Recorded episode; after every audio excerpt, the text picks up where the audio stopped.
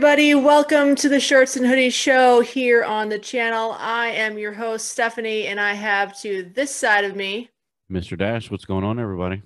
hello, sir, and I have to this side of me, Mr. Jared and the flock. hello, sir. Hope the birds are doing well. We are here to talk to you today about the top 10 fantasy films. So I am like a pig in, in crap because I am in my favorite genre. So I'm very excited. We're going to be breaking down our personal favorite uh, 10 fantasy films. I'm very interested to see what Dash's choices are and how many elves are in those choices. because as we learned in last week's show, we made a real breakthrough with Dash and why he doesn't like certain fantasy films. And it has to do with camping, which I think Yeah. have you have you reflected more about that breakthrough? Have you really internalized that? Yeah, I still don't like camping. you still don't like camping. Still don't like it. I don't know if Yeah. it's sleeping bags on hard ground or triangle tents uh, or peeing in the in the woods. I don't know. Well, yeah, It's like that's a big one for the combination. gals. Well, see, gals don't enjoy peeing in the woods either. So, I mean, I really feel you on that one. Gotcha. Um, so anyways, as I said, we are here talking about our favorite fantasy films. Uh, did you guys have a lot of fun with uh making these lists or was it torture for you? I, it was a little bit of a torture. Was just it? a little, just a little bit. Aw, Okay. Because I mean, there was there were more. I mean, as as we know, I mean, kind of how I break down my stuff every week. What's going on, Baker? hey, Kitty. Ugh. Kitty You're cat. being very much a punk today. Um, I mean, I go through my my my couple that I know off the top of my head that that stay with Mhm. me and everything, and then I'll hit the Google, you know, top ten fantasy movies uh, and TV now. Oh, Um, sorry. Yes, and TV movies and TV in this list. Sorry about that. And so I was sitting here going, oh, I was like, oh, that's a good one. Yeah, I do like that. Oh, I do Mhm. like that one too. Huh? Maybe I do like fantasy, but my fantasies are a little bit different. So I mean, ten through ten through seven is like all Zootopia for me. All Zootopia, of course. All yeah. Can't steal my stuff, Dash. You can't Uh, steal it. No, no, we gotta have our own I do- things. I, I will say I did go above and beyond because as as usual I do have nine honorable mentions at this moment. Ah, At this yes. moment. Nice. I have Um, quite a few honorable mentions as well. I did also bring my sword for this fantasy show. Oh, look at that. This is actually a uh, wakizashi technically, but it it is a sword that I bought in Toledo, Spain, made of Toledo steel. I figured for this fantasy outing, every person on a fantasy adventure needs a sword. So, Is I, I, is it like I have specially folded? Sorry. especially yeah, it is specially folded. So if you look, it's got the uh, the special folding of the metal all along the tang here, did and you it's say you- got uh, you got that from where? From Toledo, Spain, not Oh, Toledo, no. I was gonna say, funny enough, I have a sword from Toledo now. Toledo, Ohio.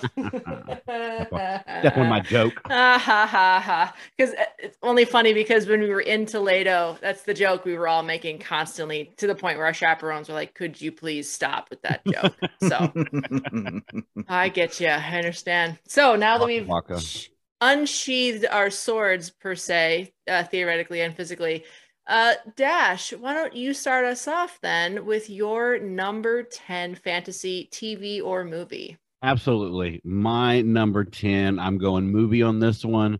Uh, Okay. This was a movie that was such a big, big part of my childhood. Um, from Turtles in the Mist to Wolves in the Mist to Falkor, this is the never ending story. Uh, what a wonderful, wonderful movie. Uh, sequels, not so much. Uh, but this journey that this little boy goes on after being bullied and he runs away from school and hides out in the attic and everything. And Atreyu, just everything about this story. The Mhm. princess, so lovely. Uh, it- it's, it's just a great journey. Uh, and then, of course, the evilness of that is the nothing. Um, Nothing. It- it's such a fun movie. It really is. hmm Beautiful. That, Very That, dark. that horse scene made me cry. Oh. It makes me cry Yes. every time. It's forever known as the horse, the scene, or the movie, excuse me, where a horse slowly drowns in a pit of sadness. Yes. Nothing Which- that can be done. We witness the death of our childhoods in physical Yeah. form. Yeah. Oh my goodness. Um, uh, definitely Awesome a roller coaster of a of a movie, emotional. Oh, emotional. And to to I mean to see that movie at such a young age. I mean, I practically the same age as the young boy in the movie at that time. Mhm. And for him to be going through all that kind of stuff, whether it be the bullying, but all the fantasy and my favorite, absolute favorite part of the whole thing is like when he's reading the story and he's like, Can they hear me? And it's just like it's so wicked, like uh goosebumps. So yeah, that is my number 10, the never ending story. Uh kick it over to Jared. Jared, what is your number 10? Bob's Burgers is a super secret spy uh, in the movie Archer, um, or Ah. sorry, the TV show Archer. I should TV say. show Archer. Yeah, the TV show Archer. Um, a lot of people, because I originally started watching Bob's Burgers, and I'm like, oh, that guy's a pretty good uh, voice actor. Let's see what else he's in. And they're like, oh, have you heard of Archer? And I can't get out of my head that it's the same guy doing Archer. He's H. Sorry? Jon, wait, H. Jon Benjamin from Archer does Bob's Burgers. Yeah. He's Yeah, the he's main Bob. guy. Yeah. Yeah. Really? I've They never do a watched cross- Bob's Burgers. I have to watch now they do a crossover episode. How did you not notice that? because I haven't watched Archer in many years, but I used to really Oh, love that show. He does another voice too, and I can't remember what Yeah. it is. Got quite a voice. Oh, um, he's the he's on Family Guy. oh, is oh, he? yeah. That makes sense. Yeah, he runs like the the quick stop. oh, does he? Yeah, Oh, that's 'cause, yeah. They do Good the ear. impressions. And he's like, "Hey, I'm Bob from Bob's Burgers," and he's like, "Hey, I'm Archer." the best. Yeah, I- I just- he can do. That's I pretty think good. I think Archer is just great because he like he believes all the superhero or the super spy movies are real life, and that's what he uh, that's what he thinks he's supposed to do. And I just think that just you know the first like few episodes, like, how do they still work for every three letter agency in the entire world? Yeah. So it, Right? you know it's great. I just I love the whole everything about it. That's awesome. So you're you're saying Archer or Bob's Burgers or both? Uh, Archer, actually, specifically. Archer. I just yeah, I just threw the Bob's Burgers out there because a lot of people know him from Bob's. H- Oh, I H- see. Yeah, because I forget every actor's name, and I- I, I- yeah, I only know his name because he's Archer, and I was used to be very obsessed with that show. Yeah, he was phenomenal. Did you? uh They they have a great season where like it's all apparently a dream where Archer's Yes. in like Vice City. It's yes, just- yes, it's amazing. It's Oh, amazing. yeah. My favorite You've line never- ever is the snake. The snake venom's not going to suck itself out. oh my goodness, Dash, have you ever seen Archer? Uh, I've seen a couple episodes. Yeah, Uh, I, I I slept on Archer. Uh, I slept on Bob's Burgers for the longest time. Um, and then I started watching it, and I was like, "Holy crap!" Kevin Kline does one of the voices, and we watched In the Bob's show. Burgers? Yeah, he's like the Really? landlord. He owns the Oh. building that that Bob's Burgers restaurant is in. Okay. Yeah, and uh he's one of my favorite actors, and that's where kind of where he's been. Like he just stopped doing you know movies a lot and everything, and he's been voice acting on Bob's Burgers ever since. Awesome. I suppose Yeah, that's really easy. You can just set up like a voice or a studio in his house and just Yeah, record his lines and send them. Sounds awesome. the the whole every everything about H. Jon Benjamin and everything he does is awesome. he's, I- got, he's definitely got one of those voices that, It's like Nolan just- North. or, or like Kyle Kinane. Who's that? Mhm. He's the voice of Comedy Central. The guy, oh, the actual announcer? Yeah, but he's Comedy also Central? Oh, he's a stand-up comedian though as well. Oh, okay. He's got one of those voices that's so distinct and like, hmm oh, that's him. That's Comedy Central. Every album he has is gold. Yeah, Really? I have Yeah. look him up. Okay. Yeah, yeah. If you, if you want a good giggle, Kyle Kinane. He's he's got some great stories. They're, they're not the most kid friendly, but like oh, they, oh no. He's yeah, like- he's like a, a subtle Dave Attell.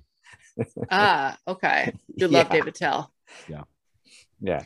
Well, speaking of people you love, Stephanie, let's go to your number ten. Oh, that's sweet. Well, speaking of things that are not for children, uh, this was somewhat intended for children, but um, stars uh, m- uh, what looks like the devil. Um, but it's when uh, to cast the world into eternal night, the Lord of Darkness sends the goblin Blix on a mission to kill the unicorns in the forest near his castle that guard the light and bring him their horns. The colleagues uh, manage to follow the impetuous Princess Lily as she visits her paramour, Jack of the Green, played by Tom Cruise. as they try to save the last unicorns in Ridley Scott's Legend. You guys know this movie? Yeah, you this lost me in the well. beginning. That was Did a lot- I? that was a lot of curtain fart for me. Yeah. have I, used that, lot have I used that term on here? curtain fart. Yeah, curtain fart. It's what it's kind of like Middle Earth, like when they take two words and they just put them together, and so I just call it call it curtain fart, and you know, Okay. All I was just like, what is she talking about? But yeah, as soon as you said Tom Cruise, I was like, I know this. Okay, okay. Yep. Yep. So Tom Cruise plays Jack of the Green. They try to save the last two unicorns before Tim Curry, as uh, the Lord of Darkness, manages to extinguish the light and plunge the world into eternal darkness. So it's a great movie. I mean, Tom Cruise pre nose job. So you see Tom Cruise's old nose in the movie. Um, but uh, one of his first roles, very he's very charming. He's very straightforward. Not a, I mean, not a whole lot he does. It's very physical, but uh, it's lovely, and the uh, costuming on Darkness on Tim Curry looks very, very cool. Yeah. Was it, first not a very successful movie, but later found a very cult following, which includes myself. So I love this movie. I'm going with Legend. It's been a long time since I've seen it. Hmm I know. I, I think I saw it like once or twice when I was younger, and I just loved it. Like it was so cool. Such a great premise. Yeah, Ridley Scott getting his fantasy feet under him. So that is my number 10. So, Dash, we're going to you for your number nine. Taking it back to my childhood again. Uh, Okay. this movie was remade, uh, I believe, in 2000s. You're so tired. Just go to sleep. Um, but I'm not going with the remake of this because the remake is hot garbage, in my opinion.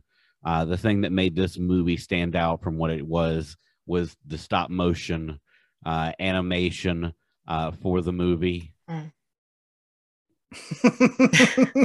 and it is. uh, Speaking of Clash of the Titans, Oh, There's your Titan right there. there we go. yeah. Uh, Clash of the Titans from the 80s. Uh, it's such a wonderful movie, uh, a great story, uh, everything about it. Uh, I did see the remake and was just Yeah. so underwhelmed. And I think what So it was, good. it came down to the way they did the stop motion or whatever. Um, it it was so different at the time, um, and to where the new Clash of the Titans just kind of felt like every other movie. Yeah. You know, there was no jaw droppingness, if that can be a word. There was nothing about the movie that just really stood out. Yeah, it's pretty bland. Um, and that was what Sam Worthington, Liam Neeson, and I was just like, these are really good actors, but okay. Now Yeah. the original was such a it's such a great movie, and uh, again, this is a, a movie from my childhood. Uh, yeah, Clash of the Titans. great one. That's a great movie. I love that movie. Uh, I I, forget actually- the name of the lead the lead actor. Um, Same. oh, I forgot his name. I Sorry, saw the Jared. remake. No, that's all right. I was going to say I saw the remake, and I was like, oh, that's pretty good. Yeah. Well, I mean, it, I mean, it to leads into it leads into what you were.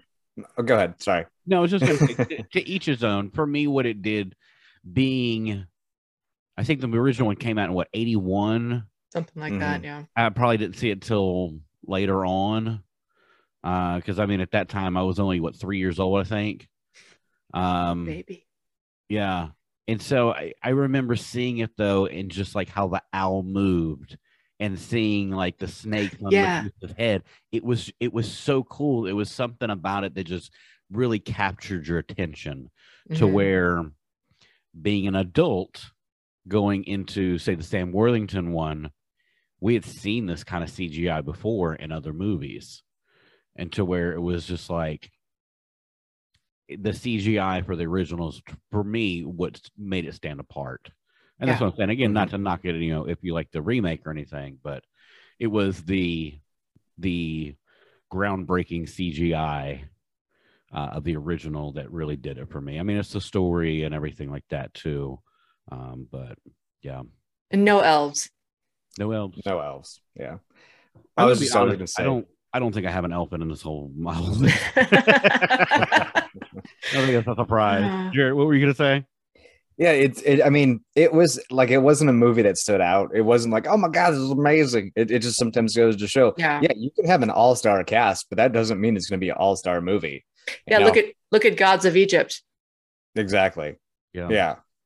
So Let me take that off. And Immortals. Immortals. Woof. Woof. well, So uh, speaking right. of your number nine, let's Yeah, go to you, here- Jared. Your number nine.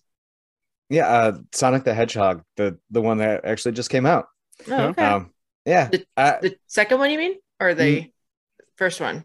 Oh wait, The no, the first first one. one. Yeah, sorry, we haven't had the second one yet. I'm I an was idiot. like, the I'm second one hasn't come out yet. That's I, right. I'm pretty I sure forgot. I'd It's see just a trailer. That counts, right? The trail, the trailer for Sonic is my favorite. Never. Sorry, go ahead. Yeah, Sonic the Hedgehog 2, the trailer, man, just ah, gotta put it on the list. no, I mean, um, Sonic has always kind of intrigued me. Like it Mhm. just because I mean, a fantasy film, according to the Wikipedia page, is an element of magic, myth, wonder, escapism, and the extraordinary. Yeah. Mhm. And you know, it kind of throws in some magic, it kind of throws in some myth, and it, it- a little bit of wonder.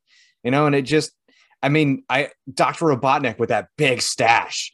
You know, just how he captures all those animals, and really for what? You know, he's just this evil, mad genius that just is so eccentric, and it, it just, and then Sonic, who's just just quick. It, it's it's like Deadpool before Deadpool. You know, he's got those quick quips and everything else like that, and it just with the Mm. quick quips. That's what I was Mm. going for. Not like, yeah, not that he can.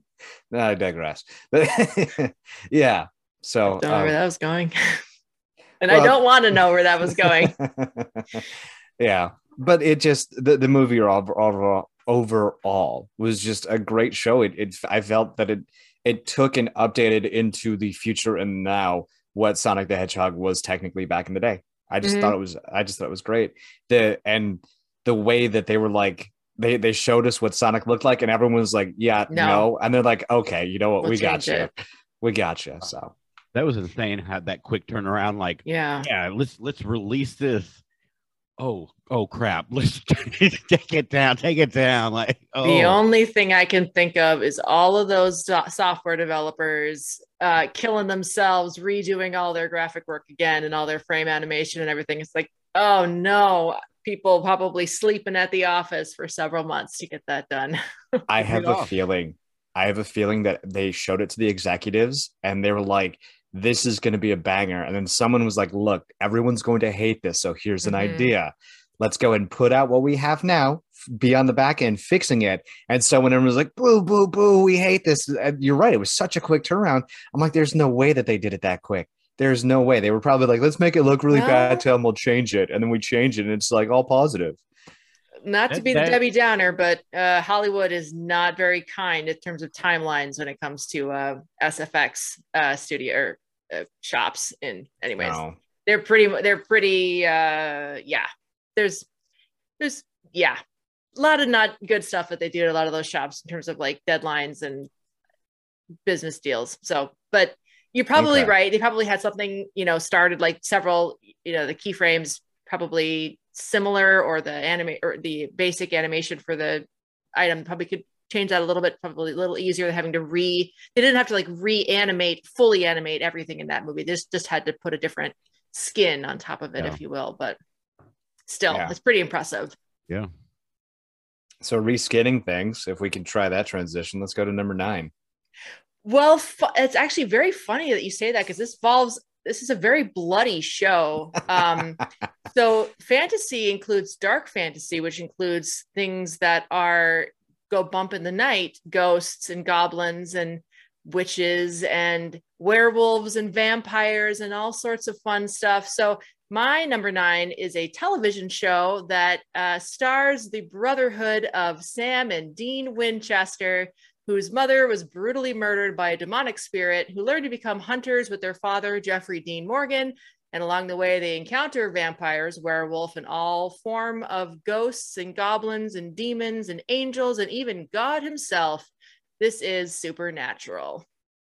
I love this show. I have watched every single episode of Supernatural. We just recently, the show just finished in the last year with the finale, finally, 20 some seasons later, longest running television show there's ever been. And it's because the god of hair, Jared Padalecki, and the god of, of, of jawline, Jensen Ackles, and their chemistry together as brothers, fighting all sorts of supernatural things. Uh, it's just amazing. I love the show, I, and I I feel no guilt for for loving the show because, I mean, the brotherhood is so fun. The car is amazing. The car they drive is amazing. I mean, it's I mean the gun thing maybe a bit much, but man, the show is so fun. It's such a great fantasy um, premise and this very human drama that goes on between these two brothers trying to figure out this weird past of their family. And it's awesome. I love the show. You guys watch Supernatural? Watch any episodes? I've I've seen every episode like four Have times. you? Oh No. my gosh! No, I'm yay! kidding. I'm kidding. I'm kidding. Oh, man, what a jerk! I did- That's I awesome, did that for my mom. You So trick, you trick no, my she tried, to, positivity. she tried to get me into that show so many Mhm. times, and um, Go for Dash's I- mom. You're I- good. finally started watching it. I am on season three or four, I believe. You've got, you've got a I'm, while to go. so I'm yeah, I've got a I've got a while. I, I'll So finish what's it- happening? I'll finish it up next week. Um, No. Uh, the episode I literally just watched today was um, uh, the the one of the hunters was coming after uh, Sam, Mm, and he got turned into a vampire. hmm So that's where I'm in. I am right now. Uh, Maggie from Walking Dead was on there, um, just just recently here. I don't know who that Um, is, but Do you not watch Walking Dead? do not. No, I'm not a zombie girl. Yeah, she. Um, I can't remember. I think she played Abby, maybe. Anyways, uh, I'm, I'm, I have I'm on. I'm, I think I'm on season three right now. Uh, Okay. I'm, I'm on. I'm going through that and rewatching Sopranos probably for the fourth time now. Okay. So That's an interesting um, juxtaposition. I, Yeah, I- that's- I try to Supernatural weigh, I try to and- weigh things out, and of course, everybody knows I can't watch shows that are on TV right now. Oh yeah. Uh, I have to watch. well, just stuff that finished, is- so there you go. is over with. Yeah. Um. No, I was gonna try to watch How I Met Your Father, but I was like, ah, this thing's gonna be canceled in a couple of days, anyways. Oh So no. I'll, I'll wait. Oh no. Why do you think it's going to get canceled? Not good. I don't know. I never saw the first episode. Oh, okay. Oh, It just it, it's one of those things to where it's like Hard to recapture. I mean, Friends. Let's talk about Friends. You know, Friends is one of the you know the top five greatest TV shows of all times, Mhm. uh, yeah, arguably. yeah. And then what happened after that? They did a spinoff called Joey. Oh And yeah. like that lasted a, a season, maybe. Um, granted, this is not necessarily a spinoff, but come on, it's a spinoff. It's called How I Met Your Father, Sure. and it Yeah. also takes place in the exact same apartment. Oh, weird. Wow. There's only one example I can think of um, where the, sh- the a spin-off show has ever gotten better, which we won't talk about right now. We'll talk about it in, in a sec, but th- it never works. You're right. It never. The spin-off shows rarely work. I think for me, uh, going going back to your pick on Supernatural, uh, one, I can't stand his hair. I really can't. Amazing. I cannot amazing. stand his hair. I love Dean. through his hair. I love Dean. Jensen Ackles. I, I'm super excited for him to be Soldier Boy on uh the on the boys for the new season. Um That's awesome. I, have to catch up so I can watch that. I love Dean. He's Mhm. one of my favorite characters on the show. Um, but yeah, Sam's hair, I'm just like, ugh. It gets better. Sam's hair gets better as the show goes on. It And gets. I think what I don't is- know. I Figures think it out more. Too is in a, in a way, it is a show that it's not necessarily a show you have to watch in order. Not saying that there's not a storyline. There is a storyline, but it's a very loose one per each Sure. story. It's almost like it goes by a case by case, Episode by episode. Yep. and I wanted to to be like a show that you're not going to know what happens in this episode if you didn't watch the one before it kind of a thing. Yeah. I wanted a good storyline like that. Again, not that the stories aren't not good storylines. I don't want to get ripped apart because I know there's a lot of supernatural fans out there. Well, I was going to say in season four, uh, four or five, whenever they get to the part where the devil comes into play, Right. that's all I'll say about that. But no, and, I- and that- I figured they're yeah, because I'm they're they're along that lines of uh the blonde. Uh I can't remember. I think she was on Arrow. uh, well, there's the blonde, there's one demon, Lilith, that I think that's her. She was like, you know, um to bring forth. she didn't father. she didn't work for it wasn't you know she wasn't the upper person she was working for somebody like they Mm. keep keep talking about working for somebody higher than that so Mhm, i mean mhm. kind of you can kind of see where it's leading to so but yeah no the I- I- I consequences for each season end up going over into the next season for Supernatural. So what ends Right. up happening in season three ends up going into season four. What ends up in season four ends up going into. So it's like a very you do. Ha- I mean, it's yeah, the mini arcs of the episodes because they're they were on the CW, so they had to do a twenty four episode fill, right? So they had these mini arcs, but then there's the overarching arc that goes along that it kind of incrementally move, moves forward. So it's a yeah, it's a network television structure. Yeah. Yeah, probably a show that would have been better if to have like a 12 episode arc. yeah, especially when you have 19, 20 seasons and there are 24 episodes for each one. I'm just yeah, like, it's a lot. oh my God. I know. That's a lot of storyline. That's a It lot is. of storyline. Like 138, 100 Yeah. and I don't even know. Yeah, a lot. But it's awesome too. And I know we're going off on a tangent here. Yeah, being bit. like coming up on YouTube and you see them going on tour, uh, Mm-hmm. the two actors is like they're they really love each other and Yeah, they're good so much fun doing the show and everything. Like that's when you have chemistry like that, and that's another reason I love How I Met Your Mother is those people still keep in touch with each other, whether it be Alyson Mhm. Hannigan and Jason Segel or whatever. Um, they love each other so much and had such a great time on the show. So yeah. become family. Yeah, thanks. So that was my number nine. So uh we are on to number eight. So Dash, start us off with your number eight. My number eight is my first TV show uh, Okay. on my list. Uh, this is um, a show that started off so strong uh, and ended not so much. Uh, I, if I'm not mistaken, this show was getting ready to get canceled and they wanted to wrap everything up. Uh, this is the birth pretty much of Zachary Quinto as a as an actor. Uh, this brought Hayden Panettiere uh, into the mix. Uh, Kristen Bell uh, was on this show. Uh, Milo, however you say his name. Oh, Uh, oh Milo Ventimiglia? There we go. No. Wow, Uh, that's a was- mouthful. Was It is. helmed by the tagline "Save the cheerleader, save the world." This was NBC's Heroes. Heroes. Loved this freaking show so Ah. much.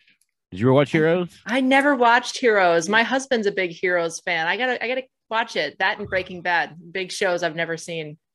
Heroes And Sopranos. so much. It was so much fun. Like hmm I want to, I, I want to say it was like four seasons, five seasons long. Something like that. It started off so strong, hmm and then it was like I think by the by the end of the run, it was it was going to get canceled. Let's go ahead and try to wrap this up here. hmm Um, and it was just it was it was a little bit of a mess at the end, but the the first first seasons were so strong, and Zachary Quinto is so good uh, as a bad guy, uh, so good. Um, yeah. Great actor. Did, did you ever yeah. watch Heroes?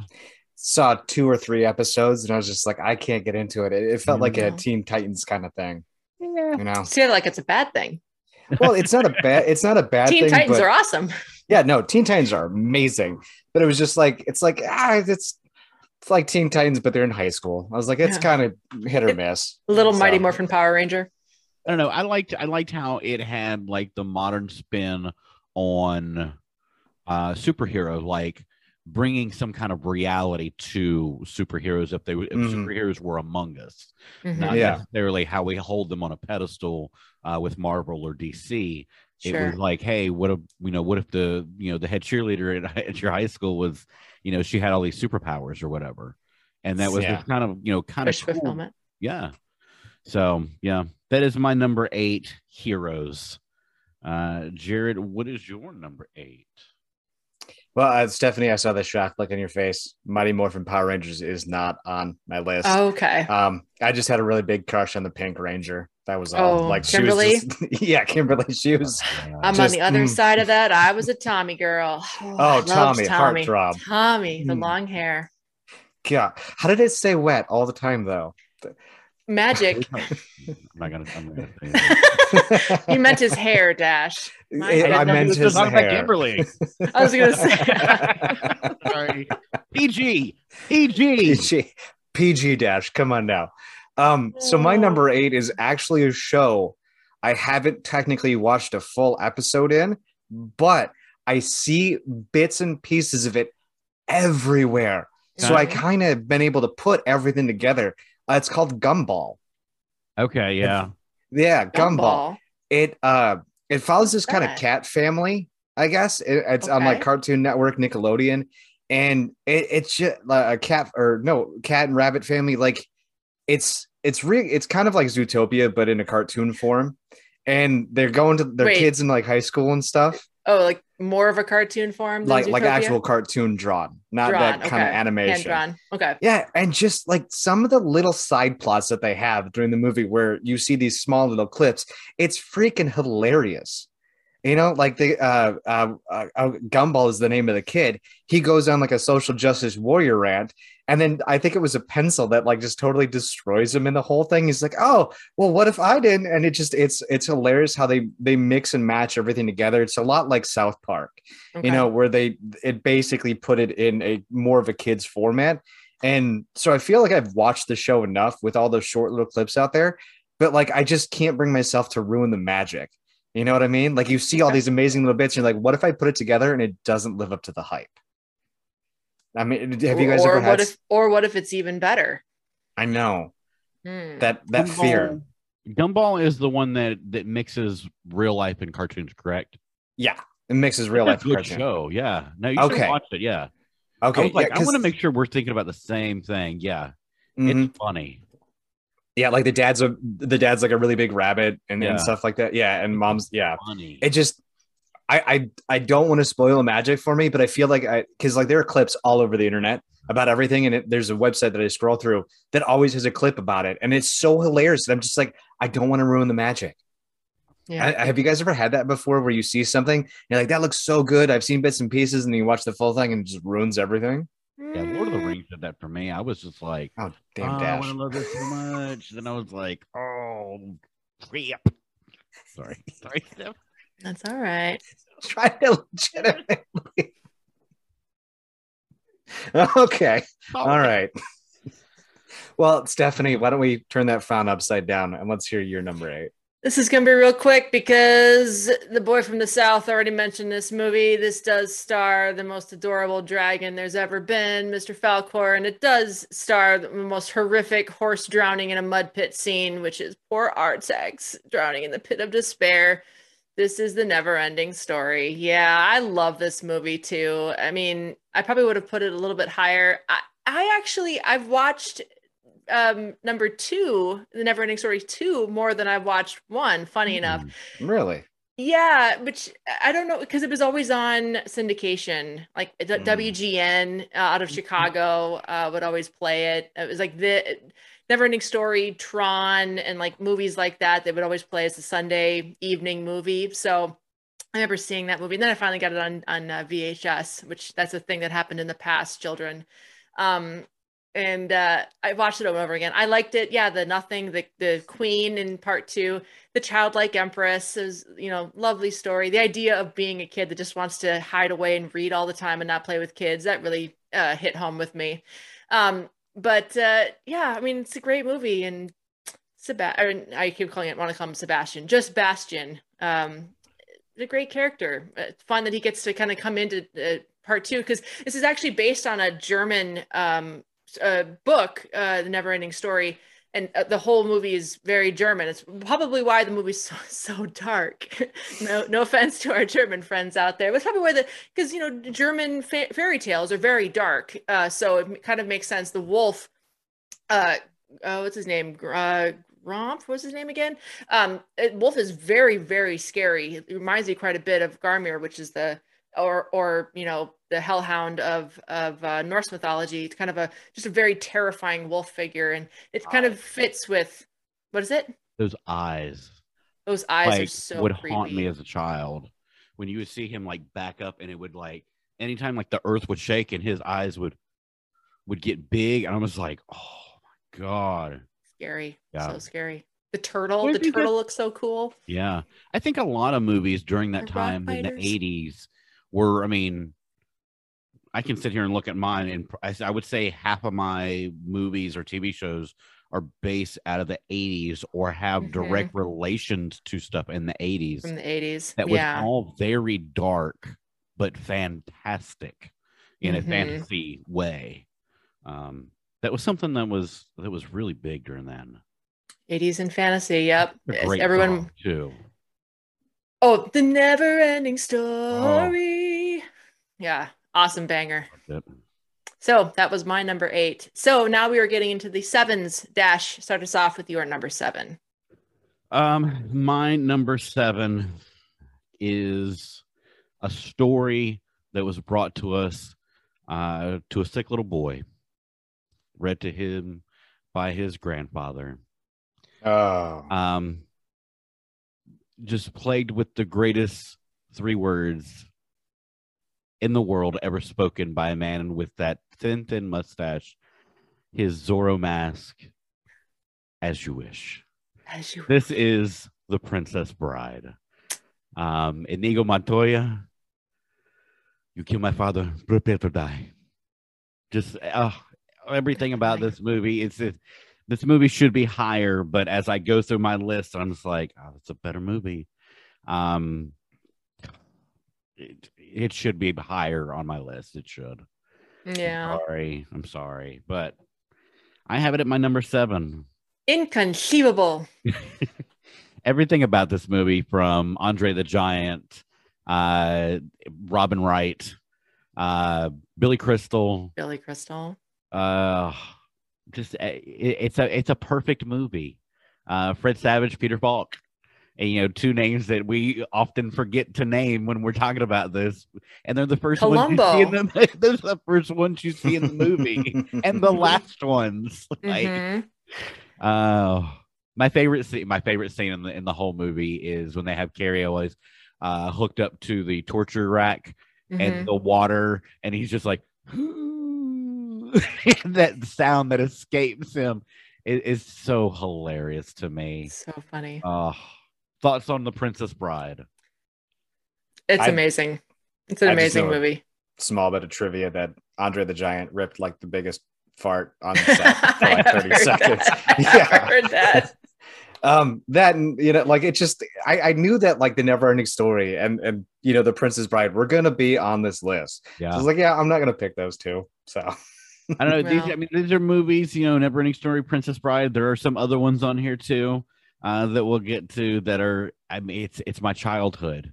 Mhm. You know, I, I've spoken on my you know not so great uh, coming ups, um, and this is one of those things that just I mean it allows you to escape to a whole nother world. And even though you know the Princess Bride is kind of set in in some sort of like ye old English, you know, modern but mixed with modern times kind of a thing.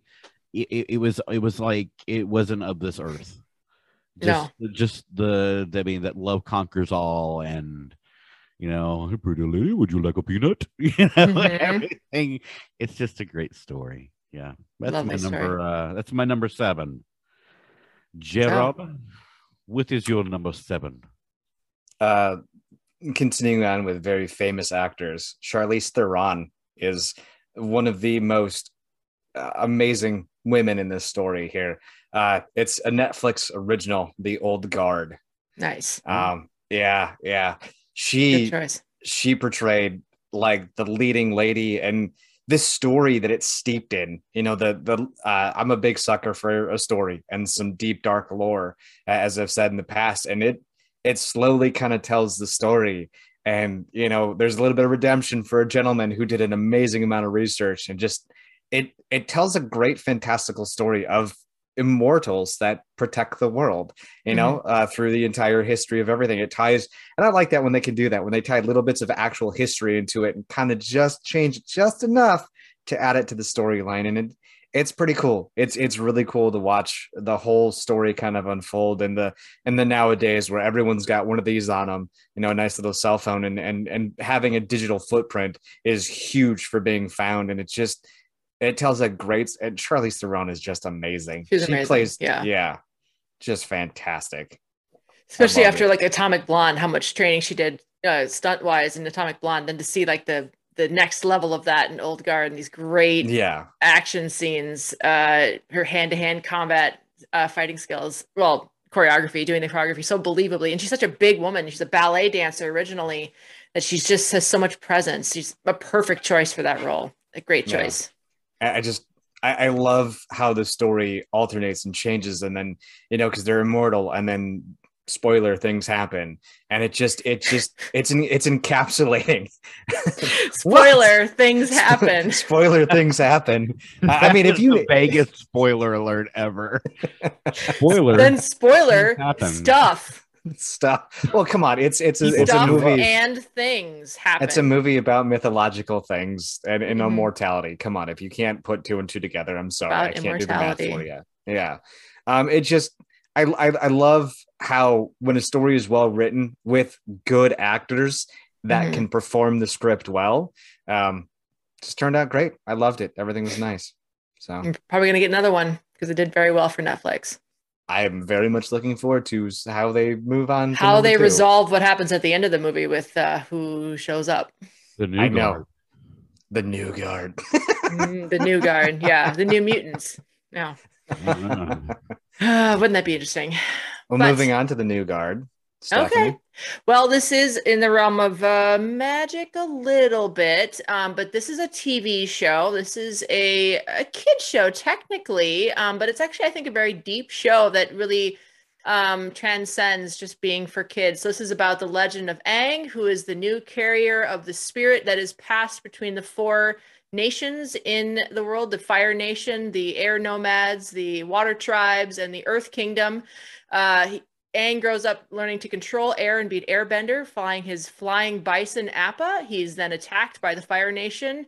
His avatar spirit protects him and encases him in ice, and he wakes up a hundred years later to the Fire Nation having taken control of the entire world and wiping out the air nomads and he has to uh, try to bring balance again to the world, to the four uh, nations, so they can live again in harmony. Um, this is Avatar: The Last Airbender. You guys watch this show, Avatar? I know it's considered yep. like a kid show, but I don't agree. No, I did see the movie. Sorry. Well, ex- ignore that. Yeah. You know, personally, I, I hadn't seen the movie until recently. Mm-hmm. The the um, M Night Shyamalan, uh, Shyamalan in this case. Um, it's fine. It's fine. But I'll say, I'll say the fans I, are right to be angry. It's not anywhere near as good as the show. I enjoyed the movie probably mm-hmm. only because I had not seen no idea. the show. I didn't know. Mm-hmm. Uh, I thought the kid was cute, you know, who who played um what's his name? Aang. Aang. Yeah. So I but I never saw the I never saw the TV show. So Oh, the TV show is so good. And it has the main villain, Fire Lord Ozai, voiced by Mark Hamill. So there's your stamp of approval, voice yeah, the, wise. It, it's got a great storyline. Like it, um, I, I, I did watch like right before the movie came out. I watched like two or three seasons, I think, just mm-hmm. to kind of get caught up. And I remember I watched the movie. I watched the movie and I was like, oh my god, this is wow, this is way different. Yeah, yeah. it's not and, yeah. it's over explaining the bending, which it's not necessary. It's very simple, but yeah. it's very martial arty. And then you know this cool power of being able to bend water or earth. There's one earth bender that eventually learns how to bend metal, which is super cool. And I mean, it's a beautiful story. The, the, Avatar is also the bridge between the spiritual world and the physical world. So there's a lot of uh, metaphysical sort of stuff that happens through the show. Very deep for a kid's show. The idea of you know reincarnation and meditation and and connecting to spirits and very very east meets west kind of a story and then the legend of korra which continues the story of avatar something like 60 or 70 years later uh, mm. also a great show amazing action scenes in the legend of korra so the oh, avatar what, world okay.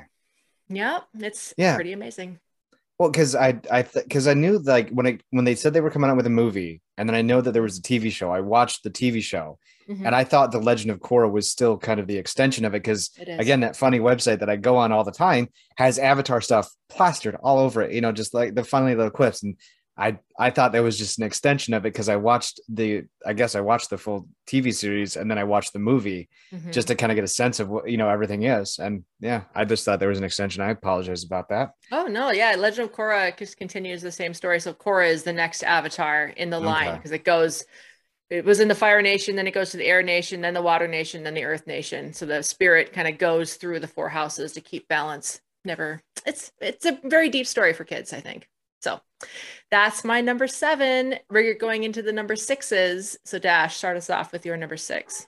Well the one thing that uh, my number six has in common uh, is beautiful music with uh, our number 10 uh, 9 seven, five, four, three, and one is all the music that that that comes with these movies and TV shows. Mm. Um, but none greater than number six, uttering the greatest lines. You remind me of the babe. What babe? The babe, The with, babe the with the power. power. What power? Power of voodoo. Voodoo? You do. You do. Do what? Remind me of the babe. I can't believe I This didn't put this on my list. David Bowie, Jennifer Connelly. This is Labyrinth.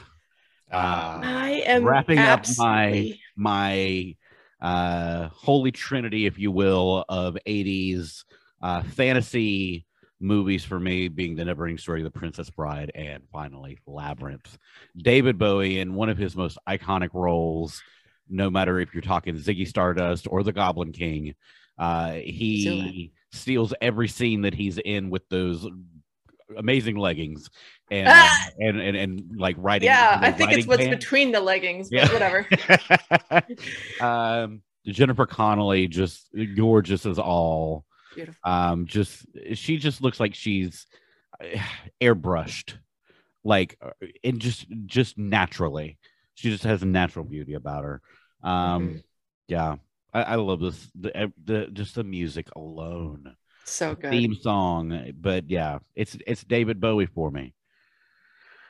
You didn't have this on your list? I cannot believe that I Ah. forgot that Labyrinth existed. I'm such an idiot. Uh, That's what we did. My my husband and I on our on our, or our honeymoon were out in Denver, Colorado at Red Rocks, the amphitheater outside, watched Labyrinth outside in the rocks at Colorado. It was magical. I cannot believe I didn't put this on my list. I'm so ashamed. Ah, that was a nice little story of why I love this movie. But yeah, David Bowie is, I mean, it's the two things I love. It's the Muppet Muppets sort of a thing, and David Bowie and a little worm that goes, "Hello, yeah, say hello." no, I say hello. It's close enough. it's uh it's the door knockers for me. In Oh, this the door movie. knockers are good. Yeah, Yeah, one of my absolute favorite scenes in any movie. Jared, you're quiet. I I I love listening to you guys just go off on this stuff. You've seen I mean- Labyrinth, though, right? I've seen Labyrinth. Okay. These, I mean, look, I was a late 80s child, you know, I'm Okay. 34. So a lot of these movies I saw when I was very, very young and I liked them a lot, but they weren't ones that I just rewatched because I grew up with Nickelodeon, with Toonami. Yeah. A lot of the things on my list you'll kind of notice are a little bit newer. And it's, I'm, I'm not, I was very much a child of the 80s, but I kind of remember just little bits and pieces. And to be honest with you, you guys' banter is awesome. Like I just Yeah. like I I'm it's it's kind of awesome because I'm like, I gotta sit here and listen to this in the moment and I don't have to wait till it's Friday.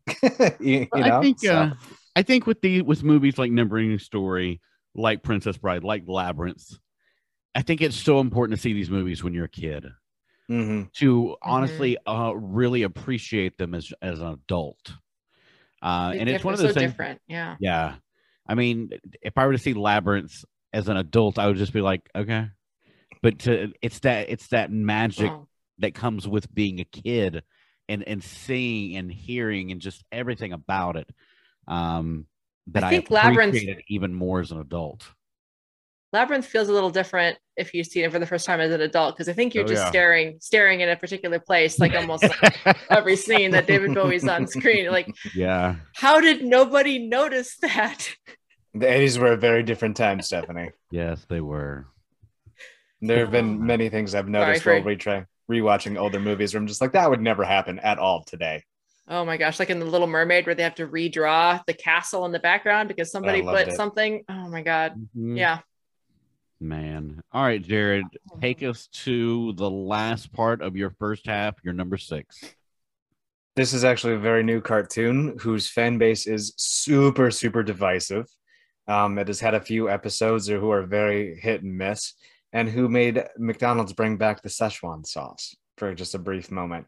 This is Rick and Morty. Oh. Rick and Morty. Yeah, a, a crazed grandpa who is actually like 70 years old or something like that. I I think is the actual math. Um, he he acts more like he's 40 or 50.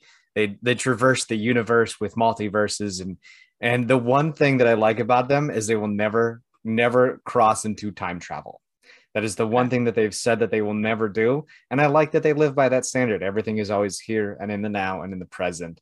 Um, it's just some great antics. Like if you watch them throughout the seasons, each season just gets better and better and better. The animation style to the storyline, they get super super meta at times, which is kind of interesting. And they have some very very uh, hit and miss episodes. there's uh, there's a episode with horse people in it, which is very uh, weird and odd. It goes a very weird and odd turn. Yeah, Okay. but I, I will just say that they they have some great episodes. You guys have never seen Rick and Morty? I have not seen Rick and Morty. I just know the legend that is Rick and Morty, and I some of those now that once it's done, I'm gonna probably catch up on it. It's on my list, but I haven't seen it yet. I, Yeah. I've, I'm sure I'll love it because I think those writers ended up doing Loki for Disney Plus. So Oh, so I probably would really like Rick and Morty after watching Loki. I think it was Loki. Yeah. I think, I think I'm right about that. I, I've, I've seen a couple episodes. Uh, I, I find it very hilarious that you said that uh, they said they would never tackle time travel mhm. because of two reasons. That one, the characters are based on Marty McFly and Doc Brown, Right. and the Mhm. theme song is Doctor Who. like Mhm. those are two the, the main thing in both of those. Yeah, pretty much. Yeah. Yeah. So it's yeah. It was one of the things that really confused me because like whenever the show started, I was like, "Is this Rick and Morty or am I watching Doctor Who?" yeah. I was like, Yes. I was I was really thrown off. And then I you know I watched a couple episodes, and then I had watched uh, yeah an interview or whatever, or not an interview. It was one of those um, movies that made us on Netflix, Okay. and they were talking about uh, what things that Back to the Future had influenced in life, and the creator was on there, and he was like, "Seriously." like this is Marty McFly and Doc Brown. Like, yeah. Mhm. it's them. And I was like, that's so cool. But yeah, no, I've seen a couple episodes. Um, I I- I have a I have a I guess a little tick that uh, I can't stand hearing people burp, Yeah. and so I had Yeah. to get past that. Once I got past it, oh, I was like, oh, I can keep I can keep keep going and just watch everything. It it calms down and i think like season four and it, calms down after like uh i think it's like season four is where it really calms down Yeah. but like yeah they they really get a little bit more in depth into like the the real adventures it's more of a real adventure it's no more long it's no more just rick getting massively tanked and taste Yeah. or ta- tanked and just doing something stupid Yeah. like it, it really actually builds upon itself i I mean they even did a d&d themed episode which by the way you're either going to absolutely love it or you're going to absolutely hate it. It takes a very wild turn and uh, just be prepared for for loving it or hating it. So it's yeah. No i i, I know Is this it better or worse than the World of Warcraft episode of, of South Park? i would have to say that it's it's worse because of the weird twist. Okay. if they didn't and this show's pg so I, i'm not gonna i don't i can't really talk about the twist but if they if they didn't throw the twist it'd be better than the world of warcraft episode okay. I like it when Futurama when Futurama did their D and D episodes. That was that was Mm-hmm. fun. yeah That sounds, I must have missed those. I love Futurama, but It but was I haven't uh, watched the it newer was stuff. That, it was that season that they realistically only had three or four episodes, but oh, they were really? like part one. It was like Bender's big score. The the episode Oh. oh the yeah sky opened up. oh, yeah, uh, yeah, yeah. They, they went to like a D and D world with Bender as the knight. Wow, why did I not remember that part? I'm, I just remember beer, I it because guess. I'm on it again. I'm on Futurama for like the seventeenth time. I go to sleep with cartoons on because nice. and it shows and, and and this is one of those things like I, I I go to sleep with either Family Guy, American Dad, or Futurama on, and I was like, Yeah. or or Comfort. Bob's Burgers. Uh, but Bob's Burgers, I have to stop doing it once they get to like the musical episodes Hmm. because it keeps me up. Yeah, I want to listen to um, music. But I tried to do that with Rick and Morty, and I was like, oh, I really want to watch this. yeah Like I just felt, found, found myself staying up till like 3 a.m. And I was like, I got to go to bed. I can't watch this when I go to bed. I want to watch this. So, yeah. Mhm. It's, we- it's weird that you say that because I fall asleep to Unsolved Mysteries. See, I bet that's nice though, because his voice is really soothing. Yeah, it is. It is. It is very nice. Uh, I think I'm up to like uh, season six, and I just started like a week ago, so it's nice. Yeah. But speaking of decisiveness, uh, let's see how des- device device Divisive Stephanie, or decisive? whatever. One of the two, you choose. Let the audience go with it. What's your number six? Alrighty, so this is another big milestone in the world of fantasy. Uh, what do you get when you cross the Lord of the Rings, Star Wars, and Indiana Jones with the brutality of Conan the Barbarian? Well, you get the story of the young Willow Ufgood fighting Queen Queen Bavmorda, trying to save the baby Elora Danan with the lovely Val Kilmer as Madmartigan. This is 1988's Willow! Willow! Had to do it because Raziel turns into a goat at one point and starts saying his name like this. I mean, I love this movie. It's such a wonderful. I mean, if you liked the Ewoks, here's Ewoks without fur, uh, the oh. Nelwyns. Um, the lovely Warwick Davis, who's such a charming guy. And of course, if you've seen any of his uh, uh, uh, it's not Idiot Abroad, but with the one he does with uh, Ricky Gervais and uh, Stephen Merchant. Uh, that's a great show as well. Um, but it's George obviously being a little influenced by the Lord of the Rings. Uh, this is a story by George Lucas and Industrial Light and Magic did all of the special effects, the cool morphing technology that happens when Raziel changes form. Uh, very dark fantasy. The queen is trying to find this baby child, has captured all of the pregnant women in the kingdom, and is like, as soon as their babies are born, if they have the mark, she's killing them. Like, just awful stuff. Really dark Conan the Barbarian type stuff. But uh, you have Val Kilmer with long dark hair and looking very, very uh, peak form. Um, and uh, yeah, watched this movie many times, and I'm very excited because uh, you know Ron Howard, who did the original, is bringing back Willow. So there's going to be a series on Disney Plus of Willow. I think Warwick Davis is coming back to do it. So oh. super excited to come back to this world again. I love this movie. You guys have seen this movie, right? Willow. Willow. No, no you haven't. Willow, if I'm not mistaken, was the first movie I remember that I remember seeing in theaters. Oh wow. Yeah. I don't think I've ever seen Willow. Such a I've heard of it. Movie. So good. Warwick, Warwick Davis is so great. Both him and Val Kilmer, the chemistry. So good. Val Kilmer has so many like funny physical physical comedy parts, so he's just kind of playing a little bit crazed. Yeah. It made me think as I was watching it, it was well, I mean, not to spoil it, but we'll talk about Lord of the Rings at some point here but he would have been if they had made it back in the 80s he would have been a great aragorn. Um just that jawline yeah. he's such a perfect fit for like a fantasy look. His physicality is fine you know and the special effects are fine you know and and for the 80s especially they're like howard the duck level um special effects the little tiny brownies. So you have the willow who's the hobbit and you have the even tinier hobbits the brownies. You have the double-headed dragon that's breathing fire. You have the evil queen and her lightning rituals. Oh it's so good. It's such a great movie. You have to watch it someday jared. I highly recommend it. I think i may have actually seen it one second. I have you? Tiny warwick davis i've seen willow. I oh, have there you go. I you remember this it. movie. I remember that guy you Dude, remember this is, it. This is something I, I, I, we know, we know Warwick Davis is coming back for the show. Uh, yes. Uh, it would be great if they could somehow work Val Kilmer into this. I understand with tough. with with everything that's going on with him and his voice now. Mm-hmm. yeah, I mean, it's pretty th- bad. Those those two people, even if it's, uh, he can even be a mute. Mm-hmm. And that would be something like they could they could do. I think. I, I think you know it's something that I would like to see. Yeah, absolutely. I mean, I don't know who else really from the, the story has to come back. I mean, yeah, probably Elora Danan at some point, but mm. yeah, that would be great to see him for sure. What's yeah. wrong with Val Kilmer? Is he okay? Throat cancer was it? Yeah, something like that. Yeah, he cancer. He can talk, but not um, well. It's not quite as bad as like uh, Robert or Roger Ebert no. how bad he got towards he doesn't the end use of his like life. a vocoder or anything like that but it's it's rough. It's yeah. it's it's difficult for him to speak uh, and it's something that just kind of came up pretty quickly in his life. That um, sucks. Um, yeah there's a there's a um a documentary on it uh, if i'm not mistaken on on hulu or amazon.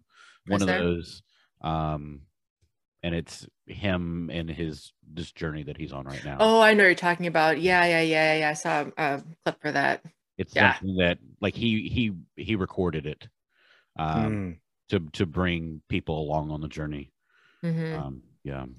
but he's he's I mean in peak form in Willow. I mean, ah, man, he's just so good in the movie. Um, so that's my number six. So we are going into our back half. Wait, that sounds bad. Um, so Dash, why don't you start us off with your back half? Wait, what? No, I'm stopping. Um, this I'm sorry. uh, this movie, Awkward uh, pause.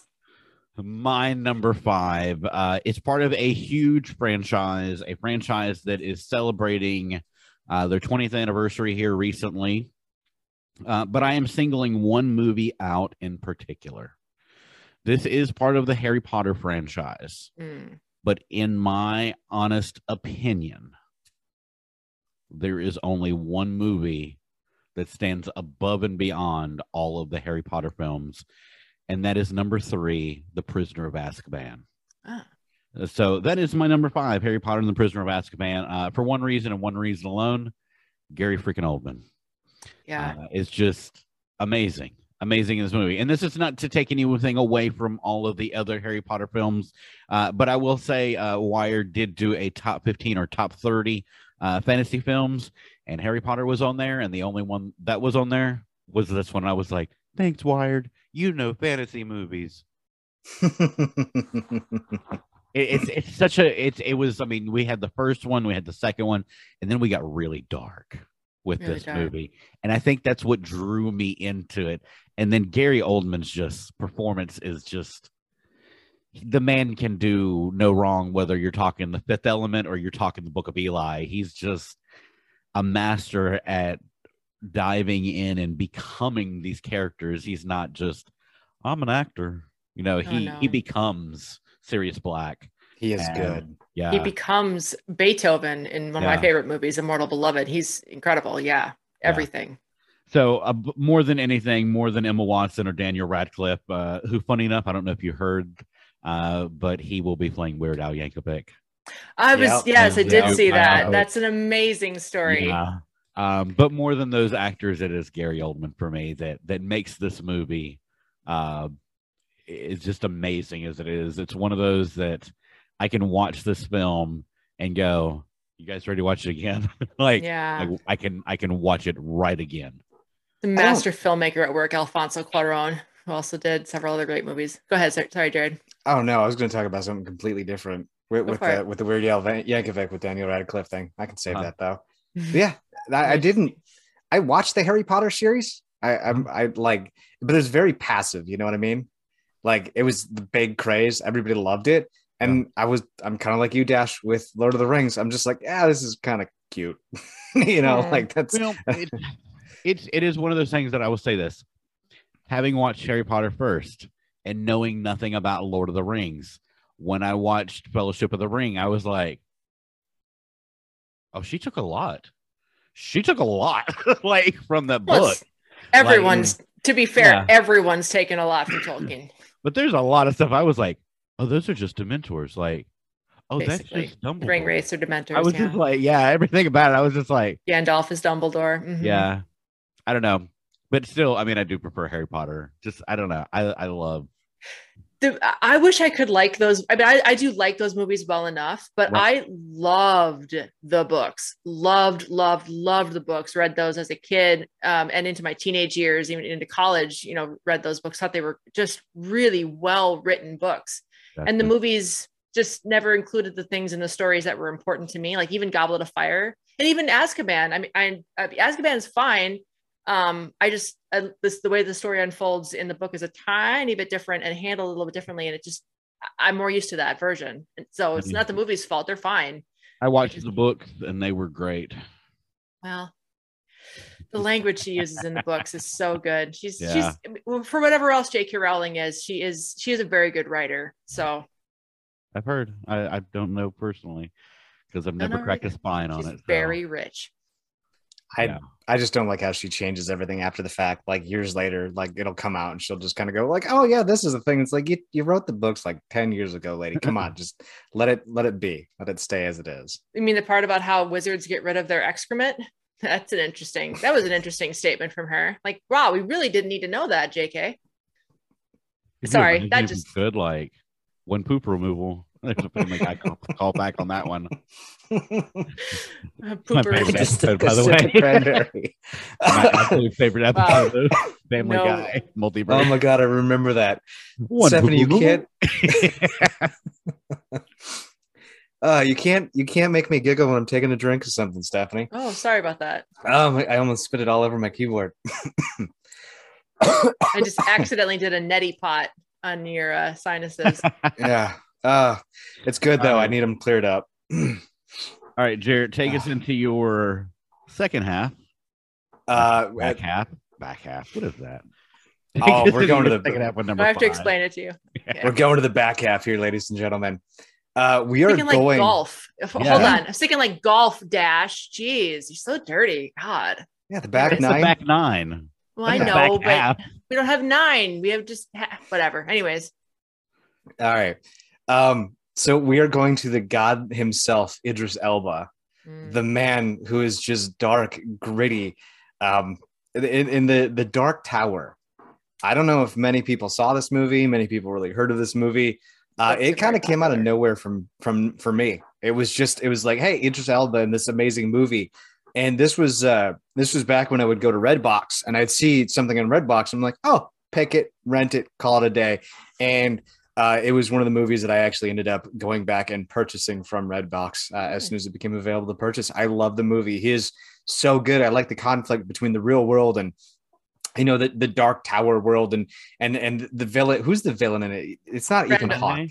no, it's Matthew McConaughey as Randall Oh. Flagg. How do I not remember Matthew McConaughey? All right, all right, all right. yeah. But yeah, like it just they do so good, and then just the gunplay is amazing in that movie. Yeah, and it's a revolver. Just it he it's almost it's when they hit that perfect casting.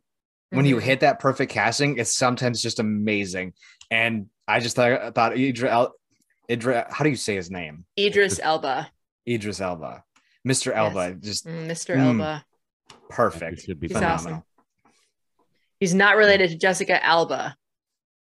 That's something different. I would different. hope not. No, but I mean, this is another really very popular book series. It's a Stephen King book. Actually, The Dark Tower is based on where all these different various worlds of the Stephen King oeuvre, it and uh, K- uh, Carrie, and all these different worlds kind of converge somehow in the Dark Tower. I've never read The Dark Tower. It's another book on my reading list someday, but the the book fans. Uh, I think we're very hopeful that the movie would do a little bit better, but the movie itself, according to book fans, is different than the book, which doesn't make it a bad movie, just makes it different from the source material. Yeah. So, I do love Stephen King. This was not one that I read though. okay. So uh, I did see the movie. It's a lot of I, books. I- very I thick. did like it too. But yeah, I remember book fans going th- that they they took certain liberties with things that were very different than the book, Mhm. and I was just like, well, the movie was good.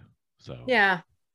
That's like me with Da Vinci Code. I saw Da Vinci Code before I read Da Vinci Code, so I didn't have any of the book. It, it's a book reader thing. You know, we read the book, it's difficult to watch the movie. as I- as, as as is one of my honorable mentions here that I will get ripped to shreds. I'm sure in the in the comments, but Ooh, I let's love find out. the movie.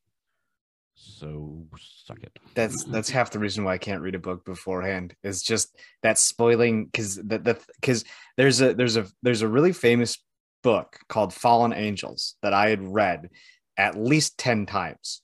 I didn't know by the eighth time that it was all it was all about it. It, it was an African American platoon in Vietnam. I had no idea. I mean, the names were there, everything was there, but the picture of the the the wide diversity, you know, of everybody that was in there with their different personalities and everything else like that. I had a total different envisionment of what it was until like my 10th time reading through. And that's a lot like what I think happens in movies is you build upon these characters in your minds and then you don't want to spoil that magic. And then when you watch the movie, you're like, Right. that's not that's not what you know Tony Hawk looks like in the movie. You know, that's not what the Mr. Soprano was. And it's just it spoils that magic a little bit for you and it brings it down a peg or two. And Yeah. I mean, don't get me wrong, I love reading books. Like the book Fallen Engine, oh magnifique. I loved it. It's a great war story but Mhm. like just it it blows my mind when when you know that that magic is spoiled for you and i i wish that didn't happen all the time That's yeah. what I don't, that's why I don't read. That's why I don't read. So the lesson is don't read. Don't, don't read, kids. Don't, Don't read. read. It just re- ruins stuff. Yeah. I'm with you like that with the Wheel of Time series, which is not going to be on my list because the I love the the book and yeah, the show. eh, It's difficult, yeah, when you've read the book and you've you've invested you because you put, invest yourself when you're reading a book, and then somebody who interprets that book might interpret it differently than you, and therefore it doesn't feel like the same book to you because that piece that you brought to the story as you were reading is not there because you're not the one making the movie. So I get Yeah. it. I totally get it. And the next thing that we're gonna get is Stephanie's number five. Ah, we are going to get my number five. It's going to be real short because once again, Dash already talked about this movie. Uh, so it is inconceivable that I should talk too much more about it again. Yes, this is the dreaminess that is Cary Elwes, and as you wish, this is the Princess Bride. Yep, Sorry. I love. I, that's a, hey. How dare you also love a movie that I love? How dare you? Yeah. How dare you? Yeah, I mean, it's a perfect movie. Mandy Patinkin as Inigo Montoya, Andre the Giant, may he rest in peace. Fred Savage and Columbo, reading a story. Um, Robin Wright, Chris Sarandon as the evil prince, uh, and yeah, Billy Crystal and Carol Kane as his wife. Don't forget that great Carol Kane showing up again. Mandy Patinkin, it's it's still just flabbergasts me seeing him Oh. now hmm versus what he looked like in The Princess Bride, and I go, and it's one of those things that I always forget. And I think it was one of the three times that Tina Fey and uh, Amy Poehler hosted the Golden Globes, and they had referenced Mandy Patinkin. Mandy Patinkin, yeah, because they were just like, I think they were talking about uh what was it, Les Mis, like Yeah. people singing in Les Mis. I think that's Yeah. what they're talking about. And because you know he's a award-winning singer and an Mhm. actor and everything of the playwright and i was just like he did something whenever he made some kind of facial and i was like Sinigo montoya i keep Mhm. forgetting that like every single because he Mhm. looks nothing at all it's, it's that alike. big beard that he has Yeah, he's got a big bushy beard. But don't yeah. forget like Wallace Shawn as Mr. Inconceivable. Yeah. Uh I mean, well what a great he, kind of looks the same in everything to me He does will look the same as everything. he will Robin always be the uh, teacher from clueless to me That's true. Yes, he will be the Yes, that's right. He is the teacher from Clueless. Good spot. I forgot about Yeah. that. a and then Robin- Silverstone fan so Oh, I do i love follow that movie. her on on everything so you've seen her with her doing her birding. her i'm sorry what what that is her birding. Wait, is oh, we won't talk. About, maybe we'll cut this from the show. But she does a thing uh, where she will chew up the food. Oh, yeah, for yeah, yeah, her yeah, yeah, kid, yeah. Yeah, Okay, weird. that's about all we need to know. It's yeah, weird. gross. It's really Yeah. gross. No, she does. I mean, she does a lot of throwback stuff to like you know movies and stuff that she did, and Mhm. you know, and it's kind of fun. And she had she she had made a reference to to him uh Okay. in in one of the one of her TikToks or something like that. And I was just like, Nice. All he can he's in all these movies. He will always be the, the teacher from Clueless. He likes looks the same. Yeah. Him and uh, Ron Howard's brother Clint Howard Mhm. shows up in a lot of movies. They just look exactly the same, and Yeah. so does Robin Wright as Princess Buttercup. Looks exactly the same, almost. Yeah. Well, maybe a little bit different, but Jennifer Connelly still looks the same too. Yeah. They're just ageless. I th- but the word you're looking for is vampires. Yeah. I mean, I can Paul look at I can look at Paul Paul Rudd, Rudd. Keanu Reeves, Keanu uh, Reeves. Jennifer Connelly print uh, in Labyrinth, and then you look at Jennifer Connelly and something like he's not he's just not that into you, and Mm, it's just like is she still 16 like yeah, she looks amazing. yeah Forever young. So, anyways, that's our my number five. Let's go further into the back half. Sorry, I'm gonna, gonna keep doing it with your number four, Dash. my number four is my absolute favorite story of all time Okay. um this story has spun so many uh, other stories and movies tv shows has been referenced multiple times. It has been remade and remade and remade. Uh, but honestly i and i would have to say i have to go with tim burton more so than say disney uh, or the original film done uh, uh, as an ABC production uh, in the 70s. Um, this is the wondrous land that Alice visits. This is Alice in Wonderland by Tim Burton. Uh, the Johnny Depp one. Yes. um, because he captured, into, in my opinion, and again, I am I am such an expert at this story between Alice in Wonderland and the wonderful journeys of Sherlock Holmes. Uh, two of my absolute favorite stories. Um, Alice in Wonderland. I I have done this on stage. I have twisted this. It is one of my absolute favorite video games. Uh, in American McGee's uh, uh, Return to Madness, uh, in which Alice comes back to Wonderland and they proceed to try to kill her. Uh, and it is very twisted. It is so good, and getting ready to spawn the third uh, in the trilogy of video games. Um, it is something about, and I think what it is, it's the color palette that Tim Burton uses uh, in his version of. Alice in Wonderland and into The Looking Glass as well.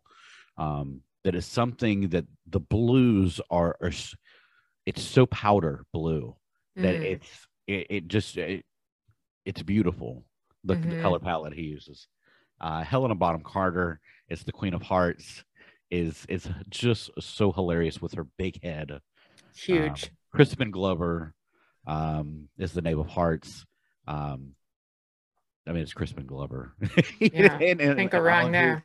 and, and all of his uh we'll say uniqueness Very, very um, unique. yes any thoughts on alice in wonderland I've never seen the Tim Burton Alice in Wonderlands. I'm just sitting here nodding along, giving you support, Really? and I've never seen them. No, I No, prefer the old school, the old school Alice in that Wonderland. one's the old one's Now, fine too. one, though? Yeah, because I mean, there, there's The Disney one? There's really, there's really, I mean, they're all Disney Mm. and they're on iteration. I mean, the original one was done by ABC, which is a Disney property, and then Disney did it as a cartoon, and then Tim Burton did it in live action. under Disney. Or did- Yeah, yeah. So, which Mhm. one for you, Jared? Uh, the the the OG cartoon, Gotcha. the, the ABC. I don't know, like Tim Burton. Yeah, I don't want to call it scary because it's not really scary, but like the the way he exaggerates everything. I will give you the color palette was astonishing. Like the colors popped, it blended, like it just you could tell that there was mm, just it was attention to detail was on point, but just that uh, I I mean like a live action true to form of what the OG film was kind of goes a little over the top, you know. Mhm. Um, uh, I, I will agree. the The cartoon was was perfect. It's Mhm. it's a it's a great story, and I'll even give it to the original ABC production. Whoopi Goldberg as the caterpillar Ooh, was was, yeah. just, uh, was just awesome. Uh, all of the stars and celebrities that were in the original uh, television production of it i- is great. It's again something that takes me back to my childhood. But this is something that I grew up with uh, in the story of Alice in Wonderland. But I appreciate it more as an adult, and so that's why I say I go with the Tim Burton version of it. Uh, Yeah. is a dark story. Um, very much so. but I mean, this is this is a story that has spun movies like The Matrix, um, with all of the Alice in Wonderland references down the Yeah. rabbit hole, and, and you know the twins, the uh, Tweedledee and Tweedledum. Um, I assume that's the reason why the main character in the new Matrix was called Bugs because it involved a rabbit yeah. going down the rabbit hole. Yeah. So that is my number four, Alice in Wonderland. Uh, Jared, what is your number quattro? Uh, it's got Hugh Jackman in it, actually. Uh, Hugh Jackman is a bounty hunter. Uh, he is Van Helsing. Nice. Um, I, I just thought it was unique how Hugh Jackman kind of branched out. Like I didn't really expect to see him in the movie, uh, you know. And then all kit, I was like, all right, I'll watch it with Hugh Jackman. And it's Van Helsing. I kind of knew the story. I've kind of seen some of the cartoons. I've read some of the comics, and I was just like, okay, this is really kind of cool. And like I like how he was faking it the entire time, and then a town's like, oh no, hey, by the way, yeah, no, this is real, and it's uh yeah, you got to go ahead and take care of it now. And he turned out to be a, a vampire hunter. So, figured it out. or not a vampire, but a, Most oh, vampires. okay. Well, they, but they recalled something. Mm. I remember seeing this movie, Yeah. but I don't remember it very well. yeah, it was it was one of those It had blips that, that, was saturated color that a lot of these movies, like Hansel and Gretel, and Mhm. you know, it's like like Yeah. lower budget fantasy movies, kind of had that just that eh, that I don't know what you call it, but had like a layer over all the colors, where everything looked like it was in a computer, basically. But the movie it seemed fine. I mean, yeah, Hugh Jackman is super charming, and Yeah. he's great action star. It- it just it it kind of it, it almost felt like it was at it, it was good enough to watch a few times, and it just Mm-hmm. I liked it because it's. I mean, Hugh Jackman. We all know him as Wolverine. You know, we we all know him for his beautiful singing voices and and and, and kind of all the musicals that he does. And he's like, oh yeah, I'm gonna go ahead and play Van Helsing. Mhm. Okay, that's kind of cool, big guy. Let's let's see what happens. Let's see what goes on. So, Van Helsing was was a nice little uh a nice little uh. Why are words so difficult today? I swear I was doing this at work but I would get tongue tied. I, I a, nice little adventure on out. There we Adventure, go. yeah. An adventure for for him to go. Wow, it's just not working today, guys. It's just mm-hmm. it's All not right. working at all. We could let you. We could let you reboot. go ahead. I wish there's just a reset button. Just oh, Yeah. there we go. Windows reset. Try try blowing on the disc and then put it back in. I I could take a step Speaking outside. It's Blast like from the past. Yeah. It's like negative three outside. There we go. We could try, I could try that. Try, try Yeah, a yeah, little blown same thing it. up here in Minnesota. Yeah, into the Yeah. negative twenties this week. Dash, Ah. do you know what negative twenty feels like on your skin? You ever felt that before? Yeah, like uh, a couple hours ago when I went outside to smoke, I was like, no, I'm pretty Yeah, sure you- it wasn't no t- negative twenty degrees. It was 20 maybe. not even positive Yeah. 20 degrees. It's Yeah, like exactly. 40, 50 degrees right now. We're supposed to we're supposed to get some precipitation tonight. Oh, oh no! I don't How are you so. gonna survive? I know you can't see, but half my windows are frost, like Yeah. legit frost. And but then again, I live in a trailer that bleeds heat, and Oh. so yeah. I'm not, I'm not I'm not trying to toot my own horn here, but I got a refrigerator and that top part frosty. Well, you see, That here in Minnesota, you can keep all your frozen food outside in the snow. It, you have all sorts of extra freezer space up here. Works really well. Not if you have raccoons and, Oh. and deer and fox that live near you. But you have to like cover it up. Yeah, I mean, northern Minnesota, you just leave the leave ice cream outside. They don't get in it.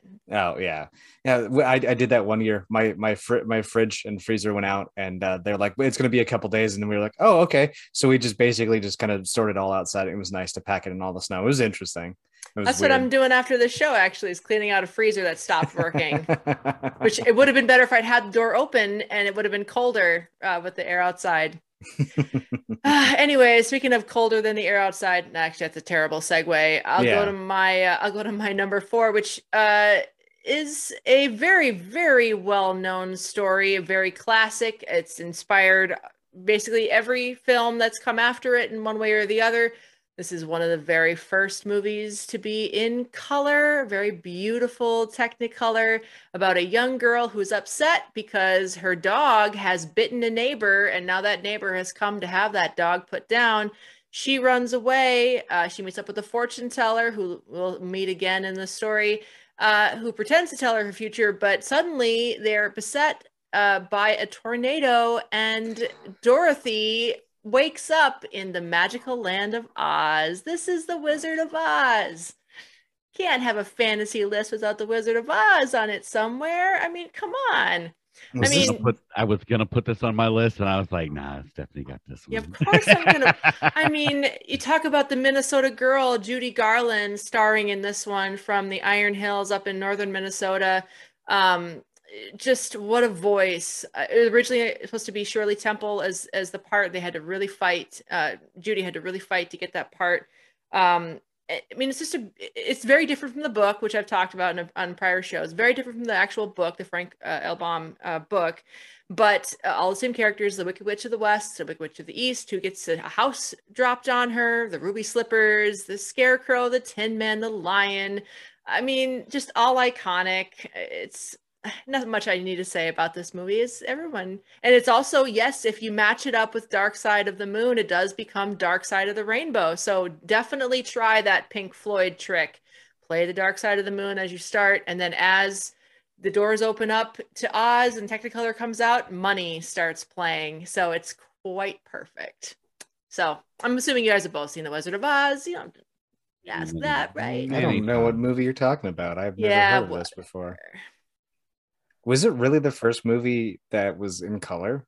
One of the Oh, first. yeah, one of Wow. the first. Yeah, one of the first. Yeah, Gone with the Wind was also in color. I mean, The Jazz Singer is the first movie with sound, but yeah, Wizard of Oz. Wizard of Oz was the first movie to display the words in Technicolor.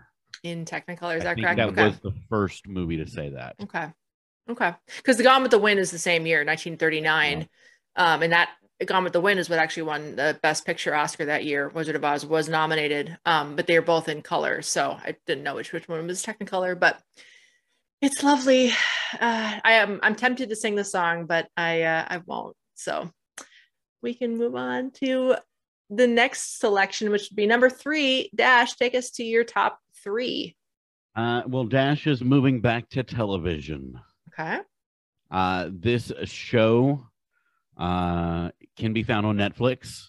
Mm. Uh, in my opinion, the show that launched Netflix to a whole nother level over Hulu, Amazon Hmm. Prime, or any other streaming service. Uh, this show holds a near and dear place in my heart um, for many, many reasons. Uh, one of which the creators of this show are from Durham, where Hmm. I'm from. Okay. Um, not only that, anytime you saw an overhead shot of cars driving and you saw the woods and everything, that is right down the road from where I live right now. I'm speaking of the journey that is 11. This is Stranger Things.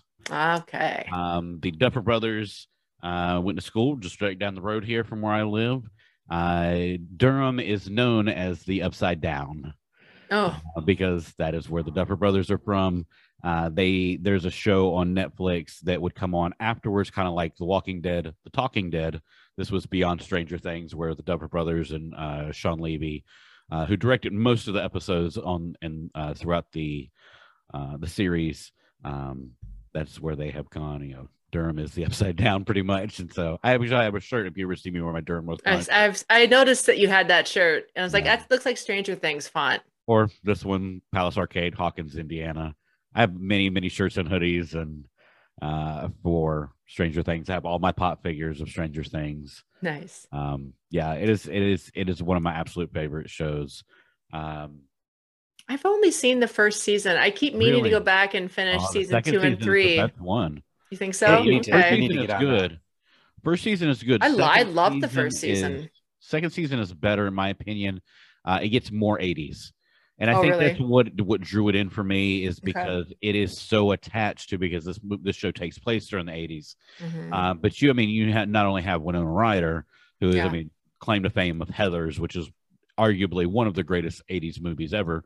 Uh, but you have um, uh, what's what's his name? Sam. David Harbour. Oh. Sam from you know Lord of the Rings. Uh, Oh, you mean Sean Astin? Yeah, Sean Astin shows up. Is on the show. Uh, is in the movie. Uh, there, there are very many references to Ghostbusters, ET, uh, but se- second season is by far the best uh, Okay. because you do get the demon dogs and everything, and they are Ooh, quite evil. Yeah, really good Okay. show. Uh, season four is getting ready to uh, start here soon. Very excited because of David Harbour. You know, both him, uh, both him and Millie Bobby Brown went off to do Godzilla versus Kong and Black Widow and everything. So with every Hellboy. uh, Hellboy, and then you had Ben Wolfhard doing Ghostbusters, Afterlife.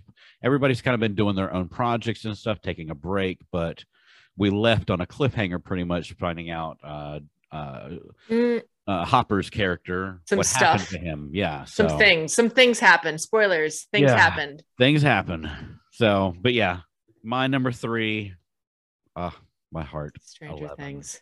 Stranger Things. Love it. Nice Right, choice. Jared. What is You your didn't think it was coming on this list, did you? You didn't see it coming.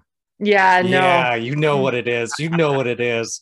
You said I can't do it. It will be done. It is a fantasy movie through and through. Zootopia. If you don't know the inside joke, go watch the past episodes. You will giggle with it. Yes, please do. Um, Zootopia. I mean, the Breaking Bad reference, the just everything about it is just it's great. It's star-studded talent. I can't talk enough about the the the, the, the movie. Now that I've brought it up a few times, Dash is very upset. Do you want me to stop doing it, or No, I don't. I do, but I don't. just let's see how long Jared can keep this up? Yeah, uh, Zootopia. It's just, I mean, it, it it it it's a mix of like a lot of different movies. You know, like I think it's just it's great. There's just Mhm. so much about it that is great, and I I know that there's a lot of fan fiction out there about Judy Hopps and uh, Jason Bateman's uh, Fox character getting together, and I just think it's cute how it wasn't really technically a love story, but it was more of a cool kind of buddy cop thing. You know, hmm I'm a big fan of that. Like, um, yeah. And it's So I'm not- fantasy in that animals can't really be cops. What? Talk. Look, Mr. Blue Nibbles the third, he will say some stuff. He can say some things, so animals I'm can't gonna- talk. I'm gonna break you the the week that I go. Hey, next week we're doing top ten live action movies and TV. You can't pick anything animated. Oh my goodness, I know.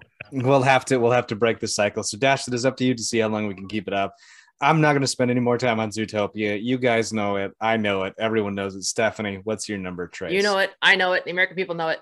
Um, you mentioned uh, Zootopia has a lot of fan fiction. Well, if we talk about shows that have a lot of fan fiction going on in certain particular realms of fan fiction, this is the story of a mighty hero, a mighty princess forged in the heat of battle. Uh, her courage will change the world. It is the story of the great one. We don't know if she ever really existed, but she's definitely drawn off a few Greek myths uh, that uh, that survive. Uh, This is the lovely TV show of Xena, the warrior princess. And so we talked earlier about you know shows.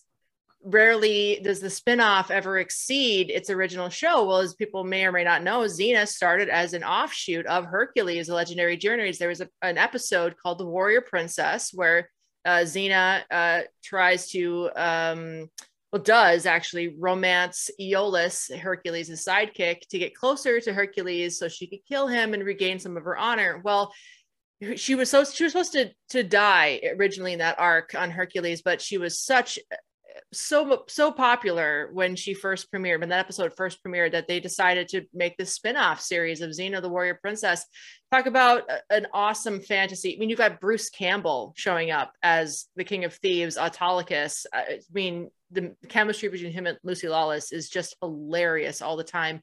You had, um, I mean, you had Carl Urban. This was kind of the first big breakthrough for Carl Urban, where he played a few characters on Xena, but most notably played Julius Caesar, who has a romance with Xena uh, that uh, goes several strange places as the story kind of weaves through. It was from 95 to 2001. It was the most popular syndicated show. It beat out Baywatch, it beat out Star Trek The Next Generation, and it beat out Hercules, which Kevin Sorbo was never very happy about. And the two of them do not get along whatsoever. If you don't know about that, look up Really? Kevin Sorbo, Lucy Lawless, Twitter feud. Yes. Uh, Kevin Sorbo has said quite a few incendiary things about Lucy Lawless. So sorry, Herc. I don't care that you're from Minnesota. Don't try to take on my warrior princess. Um, but the show is super fun. A lot of the characters we end up seeing in other, you know, it was this this and Hercules were the show that really put New Zealand on the map tourism wise, and we'll talk more about New Zealand shortly, which I'm sure surprises nobody. Um, but New Zealand really was the star. The the landscape of New Zealand is definitely the star of the show. The monsters.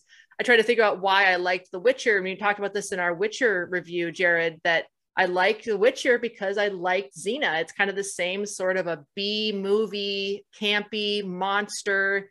Um, you know, sword and sorcery. There's gods. Ares is a big, big part in the show, and he's quite good looking. Um, or he was quite good looking. He's he's passed, unfortunately. But the show's amazing. I love the show. That's all I got to say. Xena, the warrior princess. I think it's adorable how Xena's got that sidekick, and there's a Gabrielle. Yeah, speaking yeah. of fan fiction, yeah, there's a whole line about Xena and Gabrielle, and in the I- last episodes, they do make it a little more cut and I dry their relationship. I I knew it. There's a there's a Reddit feed called Sappho and her friend where they're like, oh, she lived with her best friend for 40 years, and it's like, yeah, you're not that dumb and Yeah, your naive, are you? I, I I knew from like the had they had male lovers in the show, so very fluid.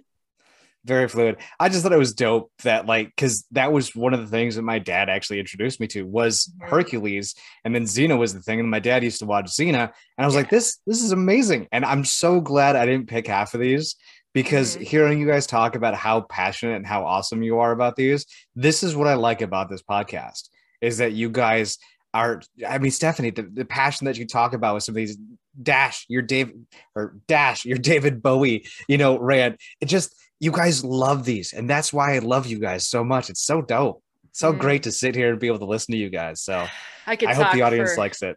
I could talk for quite a while about Xena. I mean, another fun fact that Zoe Bell, who now is starring in Quentin Tarantino movies, I mentioned, uh, I might might have mentioned, uh, there's a great documentary called Double Dare that kind of shows a little bit of her time. She was Lucy Lawless's stunt double on Xena, Really? so I thought she kind of got her career. She's a gymnast and all sorts of stuff. Um, but yeah, so she was Xena. She's been the bride. She's been several other, and now she's Zoe Bell. Um, a lot of great actors came out of Xena and Hercules. A lot of a lot of production from Xena and Hercules that got uh, moved over and reproduced for another movie we're going to talk about very soon. Which, again, spoilers. Um, but It's no spoilers, the, Stephanie. the show, yeah, exactly. The show was so hugely popular that Xena's costume hangs in the Smithsonian. That's so so- awesome. She's the greatest, and the chakram's really cool. I always wanted a chakram, but I had, don't have a chakram. Dash, did you ever watch Xena and Hercules? No, Wow. there were no elves. No, it just wasn't my Lots of camping tea. though. Lots of Yeah. camping. And I Lots of think that's what it was. I was just like, yeah, they're always camping. Never, we're always sleeping go to outside. the city. Ugh, get in my car. you see cities back back then in Greece. I mean, they- they're big, sprawling, dirty thing. They want to sleep outside where it's peaceful. No, no, Get in a car. They don't have cars. She's got her her horse. All right, so that was my number three. So we're going into your top two. Dash, start us off. My number two also comes to us from Netflix. Okay. Uh, another show uh, that just brought them even more money from Stranger Things uh, into this show. Um, this show begins very abruptly uh, with a uh, girl and a boy, and they're making googly eyes at each other. And she jumps in the pool, and 20 seconds later, she's pregnant and giving birth. But I'm sorry. Wait, what? the weird part about that is so did so many other women that day give birth. The weird part is none Oh, of them were pregnant at the beginning of the day. I know what it is. Uh, soon after, a man went around and rounded up as many of these children as can be, would pay for these children to keep an eye on them because he thought that these children were special. These children would eventually grow up and be a part of the Umbrella Academy. Ah. Yep. I've seen as we get One see episode. Klaus. nice. Um, I've seen one episode of entire this show. of that of those pops for both seasons. Um, this was just an incredible, just a weird, wild story uh, uh, about a girl who who could make you do things because she heard a rumor and she would whisper it. She could make you punch yourself in the face. There was uh, Oh. there was an ape boy, then you know that that lived on the moon. Uh, you had uh, Vanya, who eventually became the White Violin. Uh, you have a uh, a boy who can uh, time travel and jump between space and time. Um, you have the the wonderful cult leader that is Klaus, and then you have Diego as well, the knife expert. Um, it will be interesting to see how things go in season three Yeah, now up. that uh, we have Elliot Page uh, Oh, yeah. as a part of the cast, and um, I'm super excited because now we get the Sparrow Academy, uh, which Mm. is uh, the title for season three. It was just announced not that long ago that we have the cast and everything, and uh, production has begun. I'm not sure if it's wrapped already and everything. Uh, we've already we've already gotten promo stuff for the Umbrella Academy season three, and I'm super excited because it it's an run. amazing show. Uh, the first- trailer looked really cool. I looked at the trailer for season three. I'm like, wow, man, I should be watching this show. This looks really cool. it's um the first season revolved around the apocalypse. Mhm. Uh, season two revolved around the assassination of JFK, uh, the Cuban, Cuban Missile Crisis, and everything. Um, yeah. Uh, season three, we bring in the Sparrow Academy, uh, which, funny enough, is, if I'm not mistaken, it is was being written still at the same time as the show was being done. Uh, anybody who knows me I'm a big My Chemical Romance fan. Gerard Way, who is the lead singer of My Chemical Romance, is the co-creator of uh, the Umbrella Academy. He is Really? He was the writer for the show. Uh, Wow. He wrote all the comics, all the graphic novels, kind of stuff like that, uh, and was co-writer on on the screenplay for the show. Oh, hmm. Very, Nice. very great show. So you said you only saw a couple episodes, I've only seen the first episode. really? Yeah. Yeah. I'm like, oh, wow, this looks really cool. And I just don't know why I haven't gone back. Again, just the cues of, of things to watch on Netflix is very deep. But yeah, the show looks really cool. Definitely. Jared, have you seen the Umbrella Academy? I've seen the the previews, and that was about it. Definitely Yeah. give it shot. I'm telling you, season one is really good. Season two is amazing. Okay. And you would think Apocalypse versus just the JFK assassination. There's so much that went into the JFK assassination, as many Mhm. people don't know, you know, uh, that is under wraps and everything. But what we don't know was able to create such a great storyline of, uh, uh, of of what our minds can imagine that they created for the show. I mean, at one point we meet an executive that has a head that is literally just a fish tank with a goldfish in it. That Nice. speaks. It's very, it's very weird. wow. Yeah, Sounds like sounds like the level of weirdness from Doom Patrol. People have said Doom Patrol Very is that level of weirdness. very much. yes, Okay, cool. but just a lot better written. Okay. Yeah, I've never seen Doom, Doom Yeah. Patrol either. So Great actors. Okay. Elliot Page is just she's her, her character. I'll say her character because her character is Vanya. mhm. uh, in the first two seasons as the white violin um it is it's so it's such a deep character it really Mhm. is Mhm. uh, a lot of the stuff that they all struggle with whether it be you know we have the ape boy who lives on the moon and comes back to earth for his father's uh, funeral and everything and it's he deals with acceptance he never Mhm. felt accepted uh, from his father um, or being vanya who she's the only one who doesn't have a power Hmm. and not feeling accepted that way Sure. that she was always left out of of the group. So it's Mhm. a it's a on on the surface it's like oh it's a bunch of superheroes like we have that with Iron Man and on the Avengers and stuff like that, but it's a different. Deeper. Yeah, very deep. Okay. That is my number two, Jared. Um, I'm pulling a dash here. Actually, Okay. I'm gonna I'm gonna flip uh, num- my number one and number two. Uh, Oh. Number two, I'm gonna go ahead and actually uh, The Witcher. Just the, the Witcher season is it's just the the show itself. Uh, I tried to play the like I said, I, I watched season one, was blown away by Henry Cavill, just blown away by Yennefer. The Mm. stories intersecting, just everything coming together, and then season two just exploded out of the cannon, telling better and better stories. And I just, I just couldn't get over it tried to play the video games, couldn't do the video games. It's like, all right, cool. We're just gonna stick with it. Just stick with the the show, and just the way that they tell the story, the way that they hook you. And I mean, we talked about it enough, Stephanie, and Yeah. you know, in our episode before. It just, if you're a fan of the fantasy worlds and everything else like that, it'll just grab you by the, you know, grab you by the chin strap and just go, yep, get in there, go for it, have fun with it, enjoy what we're about to tell you. So, my number two, The Witcher series. Oh, Henry Cavill, such a great pick for Geralt of Rivia. Uh, I mean, that's really what makes the show. And plus, his sword work is so good in the show. He's, I mean, that first fight in the first season when he becomes the butcher of Blaviken, that fight is Mhm. brutal, It's- brutal. Amazing. So good. Such great choreography. Yeah, I mean, I just mentioned it when I mentioned Xena. It, it's why I love The Witcher. It's it's the Xena and Hercules of this like dark fantasy world. Uh, It's awesome. Yeah, I'm surprised it hasn't hit up on your list yet, Stephanie. So that's why I was like, you know what?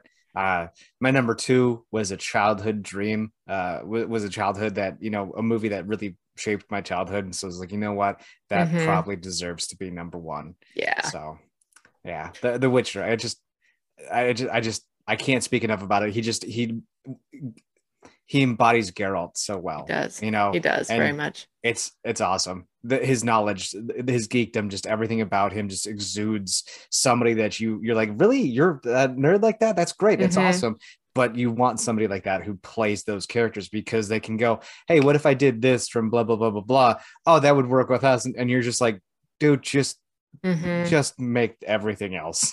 Yeah. Please, yeah, cast Henry Cavill and everything else. I will go see Yeah. it. Yeah. So that was my that was, Henry Cavill.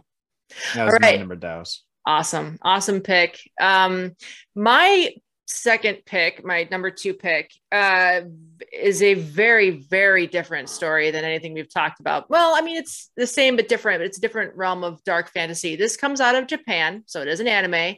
Um, this is adapted from a very, very popular manga. Story follows the young brothers of Edward and Alphonse Elric, who live in the country of Amestris. Their father, Hohenheim, is a gifted alchemist, uh, but he abandoned their family when they were young. The boys uh, sought to teach themselves alchemy using their father's uh, teachings and writings.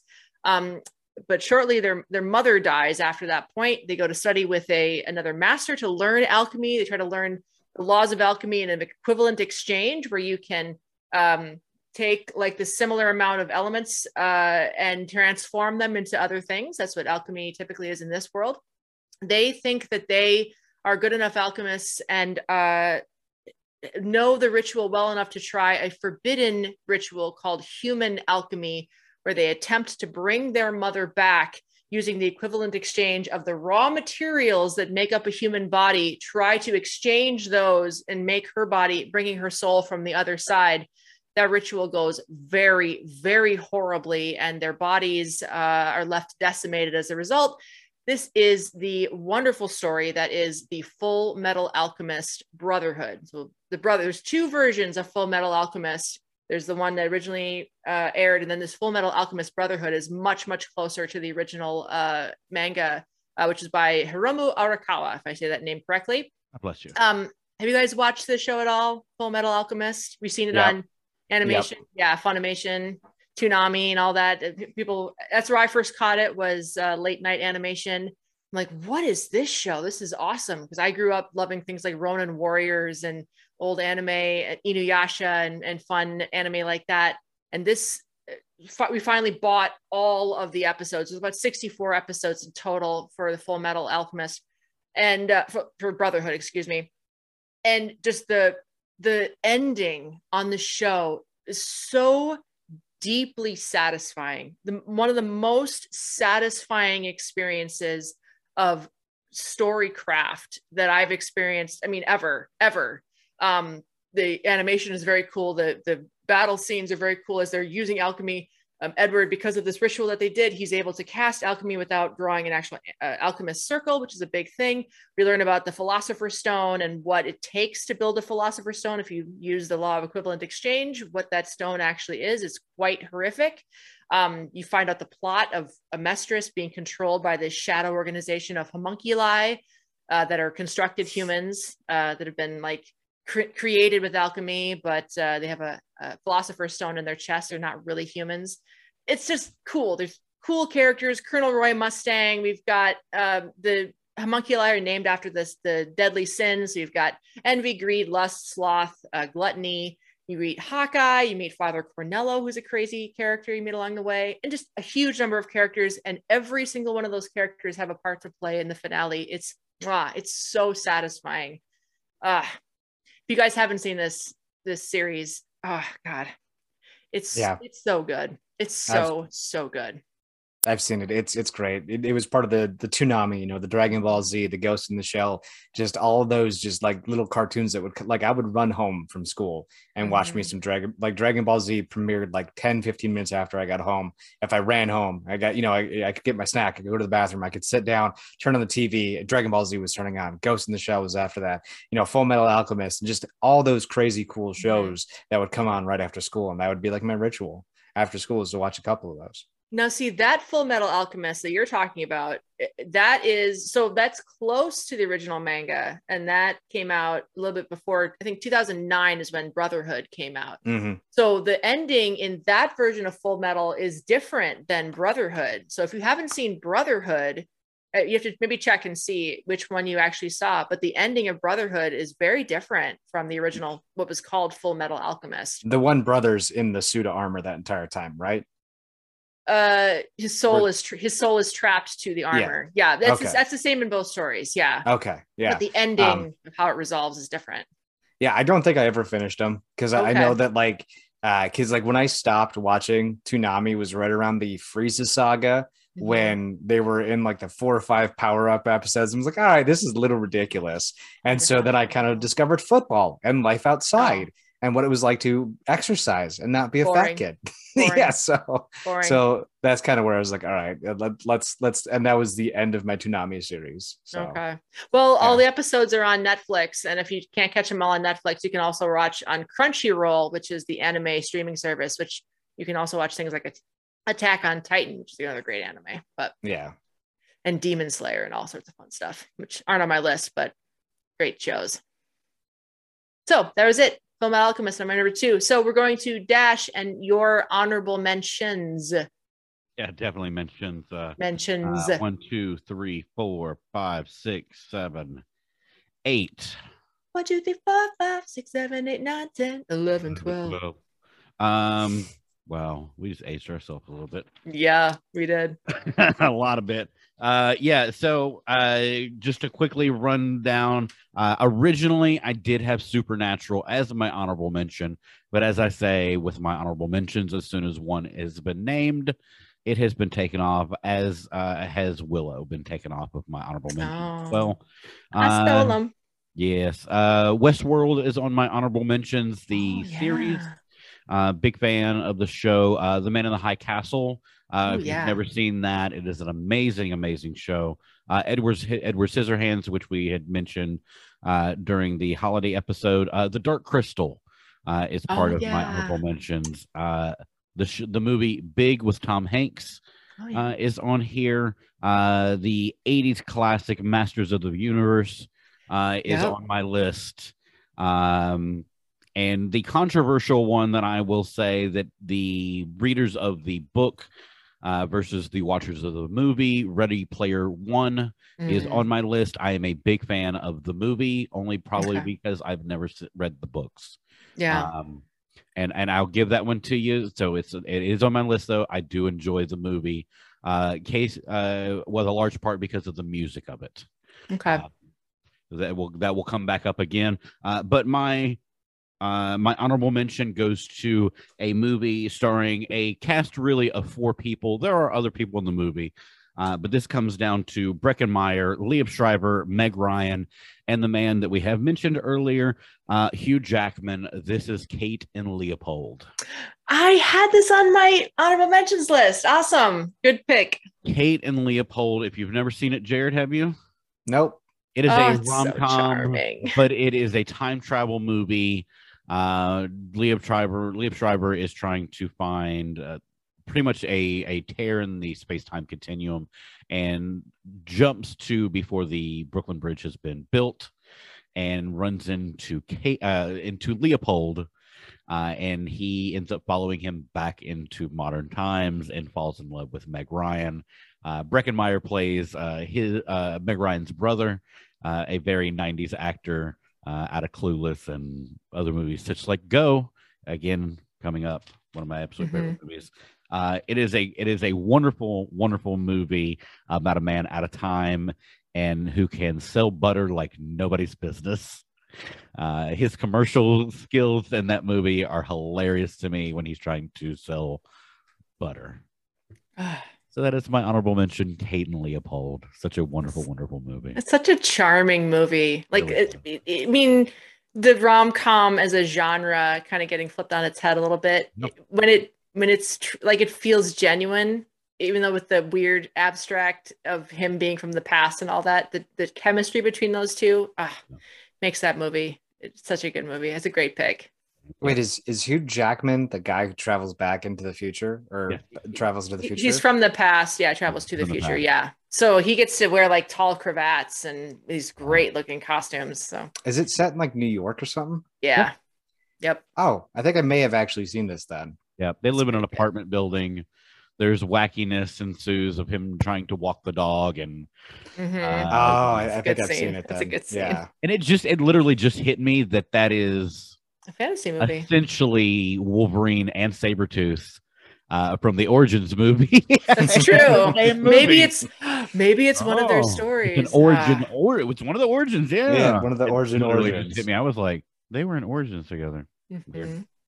All right, Jared, what is your honorable mention?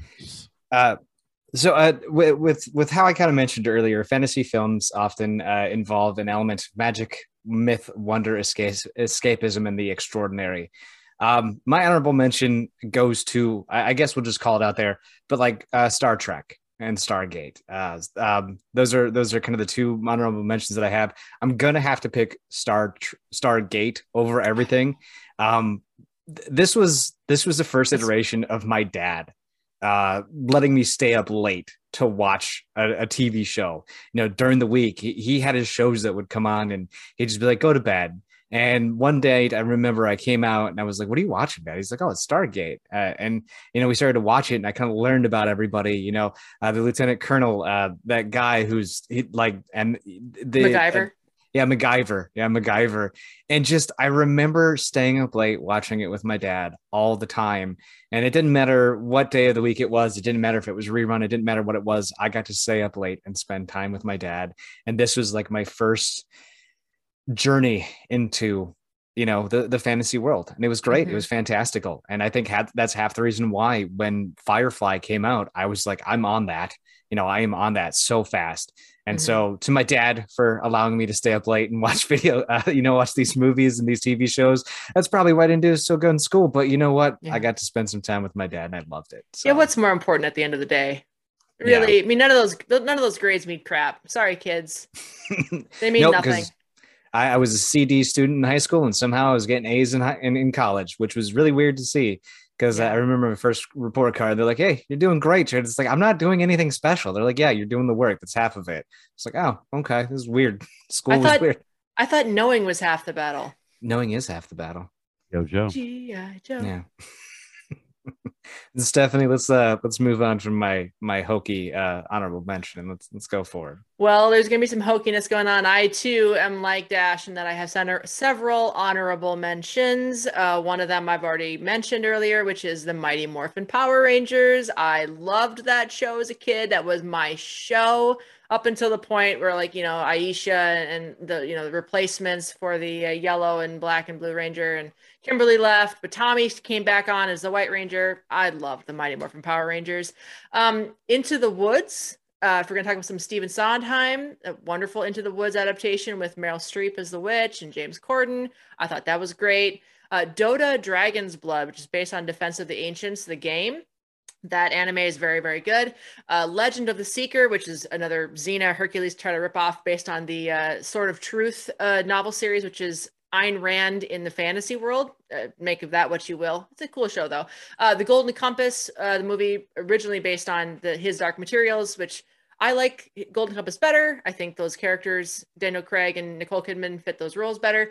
Attack on Titan, which is I mentioned before, Star Wars, technically a fantasy movie. I didn't put it on my list because it's more of a space whatever to me. Uh, Jumanji, uh, Game of Thrones. I have Masters of Masters of the Universe on my list as well. I have Charmed as a honorable mention. Uh, one of the greatest shows of the 90s and 2000s uh, with Shannen Doherty and with uh, the great um, Rose McGowan and uh, Alyssa Milano. Uh, but my um, actual honorable mention, I also have How to Train Your Dragon as a possible honorable mention. But besides The Witcher 3 video game, which I can't really name as a TV or movie, so I won't list it as my honorable mention, my real honorable mention is Willy Wonka and the Chocolate Factory. I love this movie. Gene Wilder is so wonderful. Uh, I mean, it's a scary Roald Dahl, again, being very scary.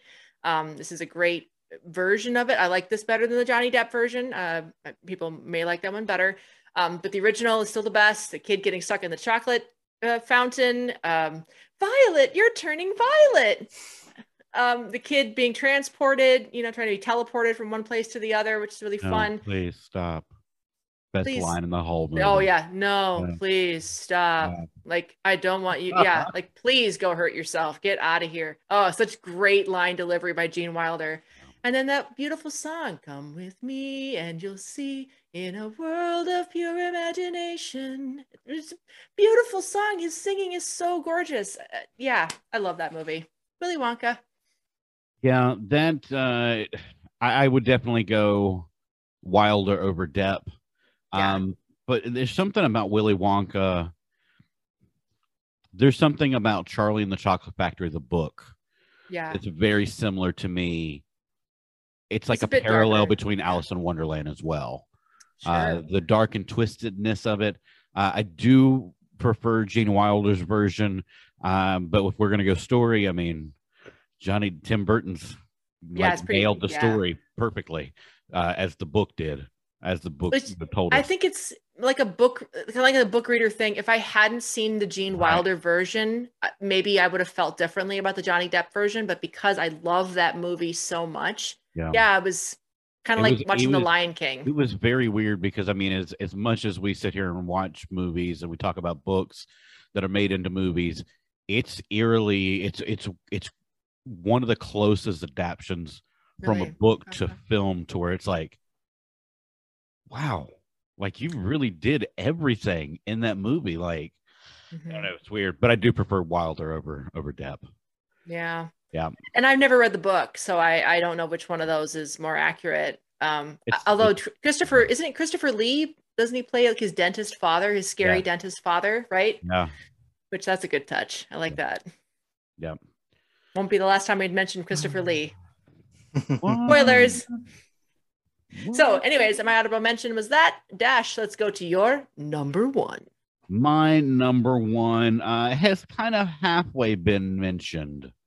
Halfway been mentioned Halfway. during uh during this list uh in kind of a segue of uh, one of Jared's um uh, one of his picks. Uh, this movie, along with the Neverending Story, The Princess Bride, Labyrinth, uh, Alice in Wonderland, uh, these are these are all movies that are part of my childhood and and made me and molded me into the the person I am now, uh, movie wise. Uh, if I would have had a best friend uh, like this, people would have asked way too many questions. I don't understand why those questions weren't asked more in this movie or in this trilogy. This arguably is one of the greatest trilogies of all time. Oh, Uh, I am happy to have this on my list. I am happy to talk about this movie uh, in a way because this is a movie that cannot be remade. It is Yeah. not able to be remade, at least until everybody has passed Mhm. uh, from the original trilogy. Uh, but more than any of them, this is the sequel. Uh, this is Back to the Future 2 ah, um, at, at a time growing up in the 80s the future was all the rage of what we talked about as kids what we're going to be like you know we were talking about flying cars and everything. Mhm. and this movie gave us what we wanted to see. I mean in this movie they went all the way to the year 2015 which was Wow. six years ago. Wow, and i still drove my volkswagen on the ground today lies, all lies. They all lied to us. They lied to us. the the weird relationship between Marty and Doc Brown, the age difference, and I mean, it's just very weird. Really, Nobody Mm-hmm. raised any questions. Uh, I figured of all people, Mr. Strickland would have have brought up something about that, but never did. Mm-hmm. He just wanted to let him know that you're never going to amount to nothing, just like your father Mhm. did. You're a oh, slacker. so mean. Yeah. Um, but yeah, more than any, I love the first one. I mean, it was it was a great movie. Uh, the third one I thought was amazing as well. But Different. the second one gave us what we wanted, which was a look into the future. Back to the Future Mhm. too. Uh, my absolute favorite uh, franchise that there is. It is just It's a great, Yeah. perfect. What a what an awesome trilogy. All three of those movies. Michael J. Fox, Christopher Lloyd, Tom Wilson. Uh, just yeah, Crispin Glover. Have you ever seen the scenes with the original Marty McFly in them? With Yeah. uh, I think it was Eric Eric. Was it Stoltz. Eric? Eric Stoltz. There we go. Yeah. Uh, he It's is so still in the- different. he is still in the movie.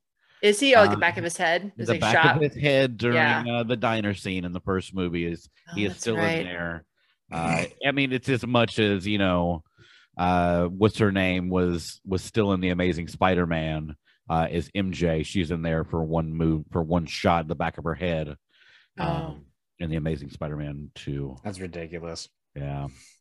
Well, I mean, MJ, looking, yeah, looking at the movie as it is now, could you Yeah. imagine Eric Stoltz and Christopher Lloyd? I couldn't. I really couldn't because all I can think of when I think of Eric Stoltz is the mask. Or Yeah. I'm sorry, mask, not the mask. Yeah, I was like, yeah. he's in the mask. No, I, all- that's all I see is him and Cher together, and you know, and he has the prosthetic on. I can't. Oh, that's in that role. right. Yeah, he was in Oh, I forgot about that movie. Oh my gosh. it's a great movie too. Yeah. Um, wow. but no, Blast I mean, this is the movie, and then the schedule that Michael J. Fox had to go through while he was still filming Family Ties in the morning. crazy. At night, he was filming, you know, the first Back to the Future. Was barely getting any sleep except in the car on the way to, you know, each shot or to each show and movie was was amazing.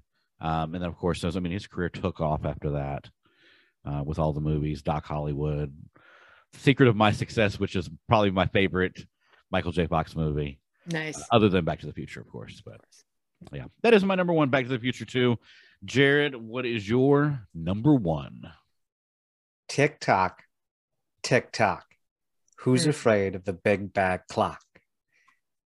Hook Uh, with the late great legend himself, Robin Williams, and a man who I didn't even know was in the movie, Dustin Hoffman as yep. Hook himself. Mhm. I loved everything about this movie from Robin Williams discovering his childhood again, from discovering the children again, the Dustin Hoffman just idolizing Hook and what it is to be just kind of you could do whatever you want. This is this is your world, and he's just oh, e- even his sidekick that just it it Yeah. it's so good. It's so Smeagol. Uh, No, no, it's not Smee. that's Smeagol. Yeah, Smee. Smee. Jesus, my Bob brain just- Hoskins. Oh, the great Bob Hoskins is Smee. Ah, my brain does not want to work today. My brain does not. that would have been a very you. different movie. Yeah. Thank you, Stephanie. Peter Pan. Hey, precious. hey, precious. oh my goodness. Yeah, I just everything about it, and it just Free. Oh. Oh. that mohawk. My mohawk How is did they so do good. that? Oh, Julia Roberts as Tinkerbell. oh she's I- so I know. cute. Oh my gosh, she's so cute. The great Glenn Close as a as a pirate in the background. Oh, that's right. all made oh up, my- dressed up like a man. Yeah, Wow. Wow. pulling like a you know a Daniel Crazy. Craig in, in in Star Wars kind of kind of Sure, thing. in You the background. the stormtrooper. Yeah, hmm yeah. I uh, Still Crazy. I just th- this movie was was I remember watching it as a child, and I was just like, "Yep, nope, that's it. I'm done. I'm good to go." Um, so, but then again, I count myself. Uh, uh, I I was not fully an adult until I was 22. I was still a child after you know 21 and below. None of I us was- ever really grow up. It's adulthood's a myth. We're always Yeah, None of, none of us know what the hell we're doing. Yeah, I was so young and dumb. It just like I didn't like now we're just old and dumb. yeah yeah. Go from young and dumb to old and dumb. I wake up, Oh. stagger over to my desk, and I pretend to know what I'm doing every day. But yeah, that's just I I because I remember when wa- when when I heard the news about Williams, you know, and his untimely passing, oh, I remember it was like a week later. I saw I saw something about Hook on YouTube, and I was like, you know what, that's it. Downloaded, bought it, it. you know, digitally, and I rewatched it at least a dozen times. so since then. good. So Dustin Hoffman is so good as, as Captain Hook in that Oh, movie. good. Yeah. Chewing scenery left and right. It's so Yeah. good. it was I the the one the one small complaint is that the crocodile was technically dead. And the I, I remember It was a big And the- clock tower. yeah, the big clock tower. I remember in the movie he was alive. And Sure. it, but it was cool how he But this is several years later, Yeah. right? So Mhm, this is old Peter Pan. So It's old Peter Pan. yeah, But I just- kind of makes sense. I like how they made the crocodile just this bigger than life croc. And it's just like, Mhm. yeah, no, that's how a kid would see a crocodile, you know? So it just, mm, magnifique. Just Magnifique. take us away, Stephanie, to yours. Well, do you guys want to take a guess what my number one uh, movie on my fantasy list, maybe. Let's see if you can guess from the actors that I name that are in this movie. Uh, let's see here. We've got Mr. Karl Urban. Uh, we've got uh, Bernard Hill. We've got Miranda Otto, John Noble, David Wenham, Cate Blanchett, Hugo Weaving, Liv, Liv Tyler, Sir Christopher Lee, Brad Dourif, Martin Csokas, John Rhys-Davies, Ian Holm, Karl Urban, as I said, Sean Bean's greatest death scene, in my personal opinion. Andy Serkis as the creature Gollum or Smeagol, as you mentioned. The Nazgul riding Fell Beasts, Ian McKellen, Billy Boyd, Dominic Monaghan, Rudy himself, Sean Astin, and the beautiful Elijah Wood as Mr. Frodo Baggins.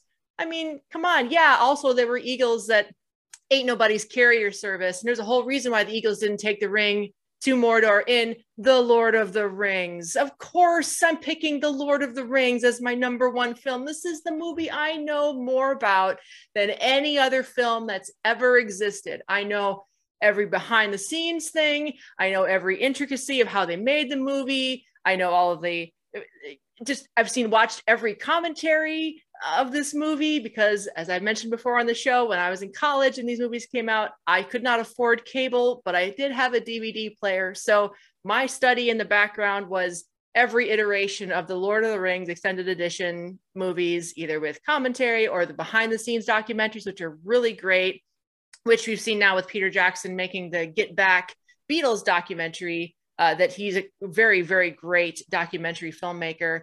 Um, I mean, I don't know how much I really have to say about this beautiful, wonderful story. Yes, it's not exactly the same as the book, which I also love. You mentioned your dad gave you the love of of um, Stargate. My mother definitely gave me the love of Lord of the Rings as we drive back and forth to her work, which is a very long trip. She worked a long ways away uh, we would always listen to the Lord of the Rings on book tape. And so when the movie actually came out, I get to watch it. Uh, call my mom like, oh my gosh, they got the Ringwraiths just look just like the book, and Frodo looks just like the book, and, and Gandalf, everything Bag End looks just like Bag End. Oh my god, everything looks the same. It was so crazy. The set design and the cinematography and everything, the special effects. I know about the massive um, technology that went behind creating all these army of orcs and uruks the Battle of, of Helm's Deep is, is incredible. The Battle of Pelennor Fields with the elephants charging and the last charge of the Rohirrim and Eowyn versus the Witch King of Angmar. I mean, I love these movies so much. Ugh. So I could talk I, about them forever and I won't. I do have to ask you one question, Stephanie. Yes. With you knowing everything there is to know about Lord of the Rings, just about how yeah. sad were you? How sad were you to go? This is as much knowledge as I can take in. I have no this. I know everything there is to know about Lord of the Rings. Well, I know everything there is to know about the Lord of the Rings, the movies. Now, the mm. books, which I have read several times, those I definitely need to. I know quite a bit about them. Obviously, okay, yeah. I've played the Lord of the Rings Trivial Pursuit. I do pretty well at Lord of the Rings Trivial Pursuit. Um, I don't know everything about the whole Tolkien world. I have read the Silmarillion. I've obviously read The Hobbit when I was a kid. I read The Hobbit. Uh, so I know all of the stories, every single character, you know, Thangorodrim and all this stuff from the Silmarillion. Um, I know it well enough. Um, the story of Feanor and the, the Battle of the Silmarils and all that old, old stuff. All I know is that Tolkien write, started to write The Lord of the Rings when he was sitting in the trenches of the Battle of the Somme in World War One. He and C.S. Lewis both were sent off to World War One two of their friends never never made it back. It changed them forever. They both wrote these fantasy stories as kind of a working through their post-traumatic stress of being in the battle of the somme. And they're gorgeous stories. They're about the battle of industrialization destroying the natural world which tolkien very much saw in england at the time that he was writing these stories. He saw this beautiful english countryside slowly being decimated by the forward march of industrialization and very much the orcs and Saruman and Sauron represent that destruction of the beautiful natural world at, at the expense of you know just heavy industrialization that very much is the story that that Tolkien wanted to tell. And of course, the idea of the, the, hobbits, the smallest people among us being the bravest. And Dash, just in case you wanted to bring this up, the reason why the Eagles could not take the ring into Mordor is because the Dark Lord would very much spot them. And the whole purpose of the mission is secrecy and stealth. They're trying to sneak the ring because they have to take it to a very specific part of Mount Doom. They have to throw it into the crack, the crack of doom is what it's called. Where it was actually forged, it will it wouldn't be destroyed anywhere else. The Eagles couldn't get into the tunnel where it was. They'd have to have a rider. If they had a rider, they couldn't go high enough to avoid the fell beasts and the archers and Sauron's own power and Sauron going after them. They're very conspicuous. And also, nobody wants to go to Mordor. I don't blame the Eagles. Frodo was very brave to decide to do it. So that's, That's why a- the Eagles. That sounds all very convenient. I'm just saying. Yeah. The Dark Lord would have what about seen the what about those and he would have ground known. eagles? Those ground eagles could have taken them. There are See, no ground He didn't. eagles He didn't this talk world. about the ground. No, they're ground eagles. They just didn't. Told me they didn't wanna decided not to have the Eagles take the ring because it would be too conspicuous. They needed Yeah, to but- sneak the ring in, and it's very. Those eagles are enormous. They're enormous. Yeah, but Stephanie, eagles. you could skim across the ground right below radar. Yeah. That's what we do all the time now. Every the, the fell beast would see that coming a mile away. The Dark Lord would see them coming a mile away. They had to have the hobbits do it because it had to be a sneak attack to get in there. He couldn't know where the ring was. He's searching for the ring the whole time. He has no idea. The misdirection of the other hobbits having it and going to Sauron. I mean, that's a whole. All of this stuff is misdirection, and the story's messy. Fine, whatever. But in the end, Samwise carries Frodo up the mountain. If I can't carry it for you, then I'll carry you, Rudy. Good news. Uh, well, well, I, I love that. I, I remember that it's uh, it's a very paraphrased here, but th- they have Pippin. But good news, Pippin doesn't know anything. or no, um, who's the remember? No, I'm I'm blank. What? no. Um, who the the four hobbits? Who were they? Yep, they were Pippin, Meriadoc, Yeah. Pippin, Pippin, Merry, Sam, and Frodo. Yeah, when Pippin and Merry were captured by the Ir- the right? The Uruk-hai. Remember? Yep. Yeah, the Uruk-hai. They're like, hey, the bad news is uh, it was just it was the little small little tumble place. They're like, hey, Pippin and Merry have been captured. Uh, and the orcs and the Dark Lord know everything Pippin and Merry know. But the good news is They Pippin don't, and Merry don't know anything. they don't know anything. No. No. See, I know a little bit. I Well, know a and- I thought he was talking about Michael Jordan and, and the Bulls. And, uh, like, and, uh, "Mm, I'm just gonna talk over Dash because I don't even want to hear it. Pippin, Pippin actually possibly being the ring bearer is a part of the story as he grabs the Palantir, and so the Dark Lord thinks he's the one that has the ring, so that's why he has to go to Gondor. And Dash is like, I'm so out we need this. to just Stephanie d- I could talk we about turn this this movie in. forever. Yeah, before we turn this into the Lord of the Rings episode. Yeah, I know. I this gotta is a fantasy, not Lord of the Rings. yes, it is fantasy, but that is obviously my number one. I love those movies. I make no apologies about it. They're the greatest movies ever. So, The Lord of the Rings. I know, right? da, Dash, did you have to- Did you even have to write down her number one, or were you just like, "Yep, I know it's Lord of the Rings already"? I already got it. I had it written down. I had it written It's down still- before. I had it written down before I even said mine. And just, just Number just ten. to support my argument of why it was still the, the movie with the highest ever number of Oscars won, which is The Return of the King. So, I mean, if the Oscars aren't a good enough source of that they're good movies, then I don't know what is. yeah, I mean, what? Shut right. I don't believe in any of that nonsense, but all right. but anyways, right. yes, a big shocker. I know. Take us home. Alrighty. Well, that was our fantasy movie and TV list. Sorry. Thanks for letting me nerd out a little bit there, gentlemen. I appreciate it. So let us know what your top 10 fantasy TV or movies are in the comments below. Please do do that. And if you like this video, please like our video. It's very important for the algorithm. If YouTube knows that you like it, they'll want to share our videos with other people and spread the word. Hey, why not share this video with your friends? See what their top 10 fantasy TV and movies are start a fun discussion. Um, is there anything I'm forgetting? Just let me know. Let me know, fellas. But uh, this has been a fun Friday. I've enjoyed talking about all of our TV and fantasy. Anything you guys want to say to uh, close us out for this show? Make sure to like, follow, and subscribe, and hit us up on all social media at SNH Pod. Absolutely. So we wish you, I don't know what I'm going to say. I was going to say good Merry journey, but that's Masters of the Universe. good journey. That is a, actually, my family does say that when we leave. Good journey. you love Masters of the Universe. So thank you, everybody. We have been the Shorts and Hoodies crew, and we'll see you guys next time. Bye. Bye.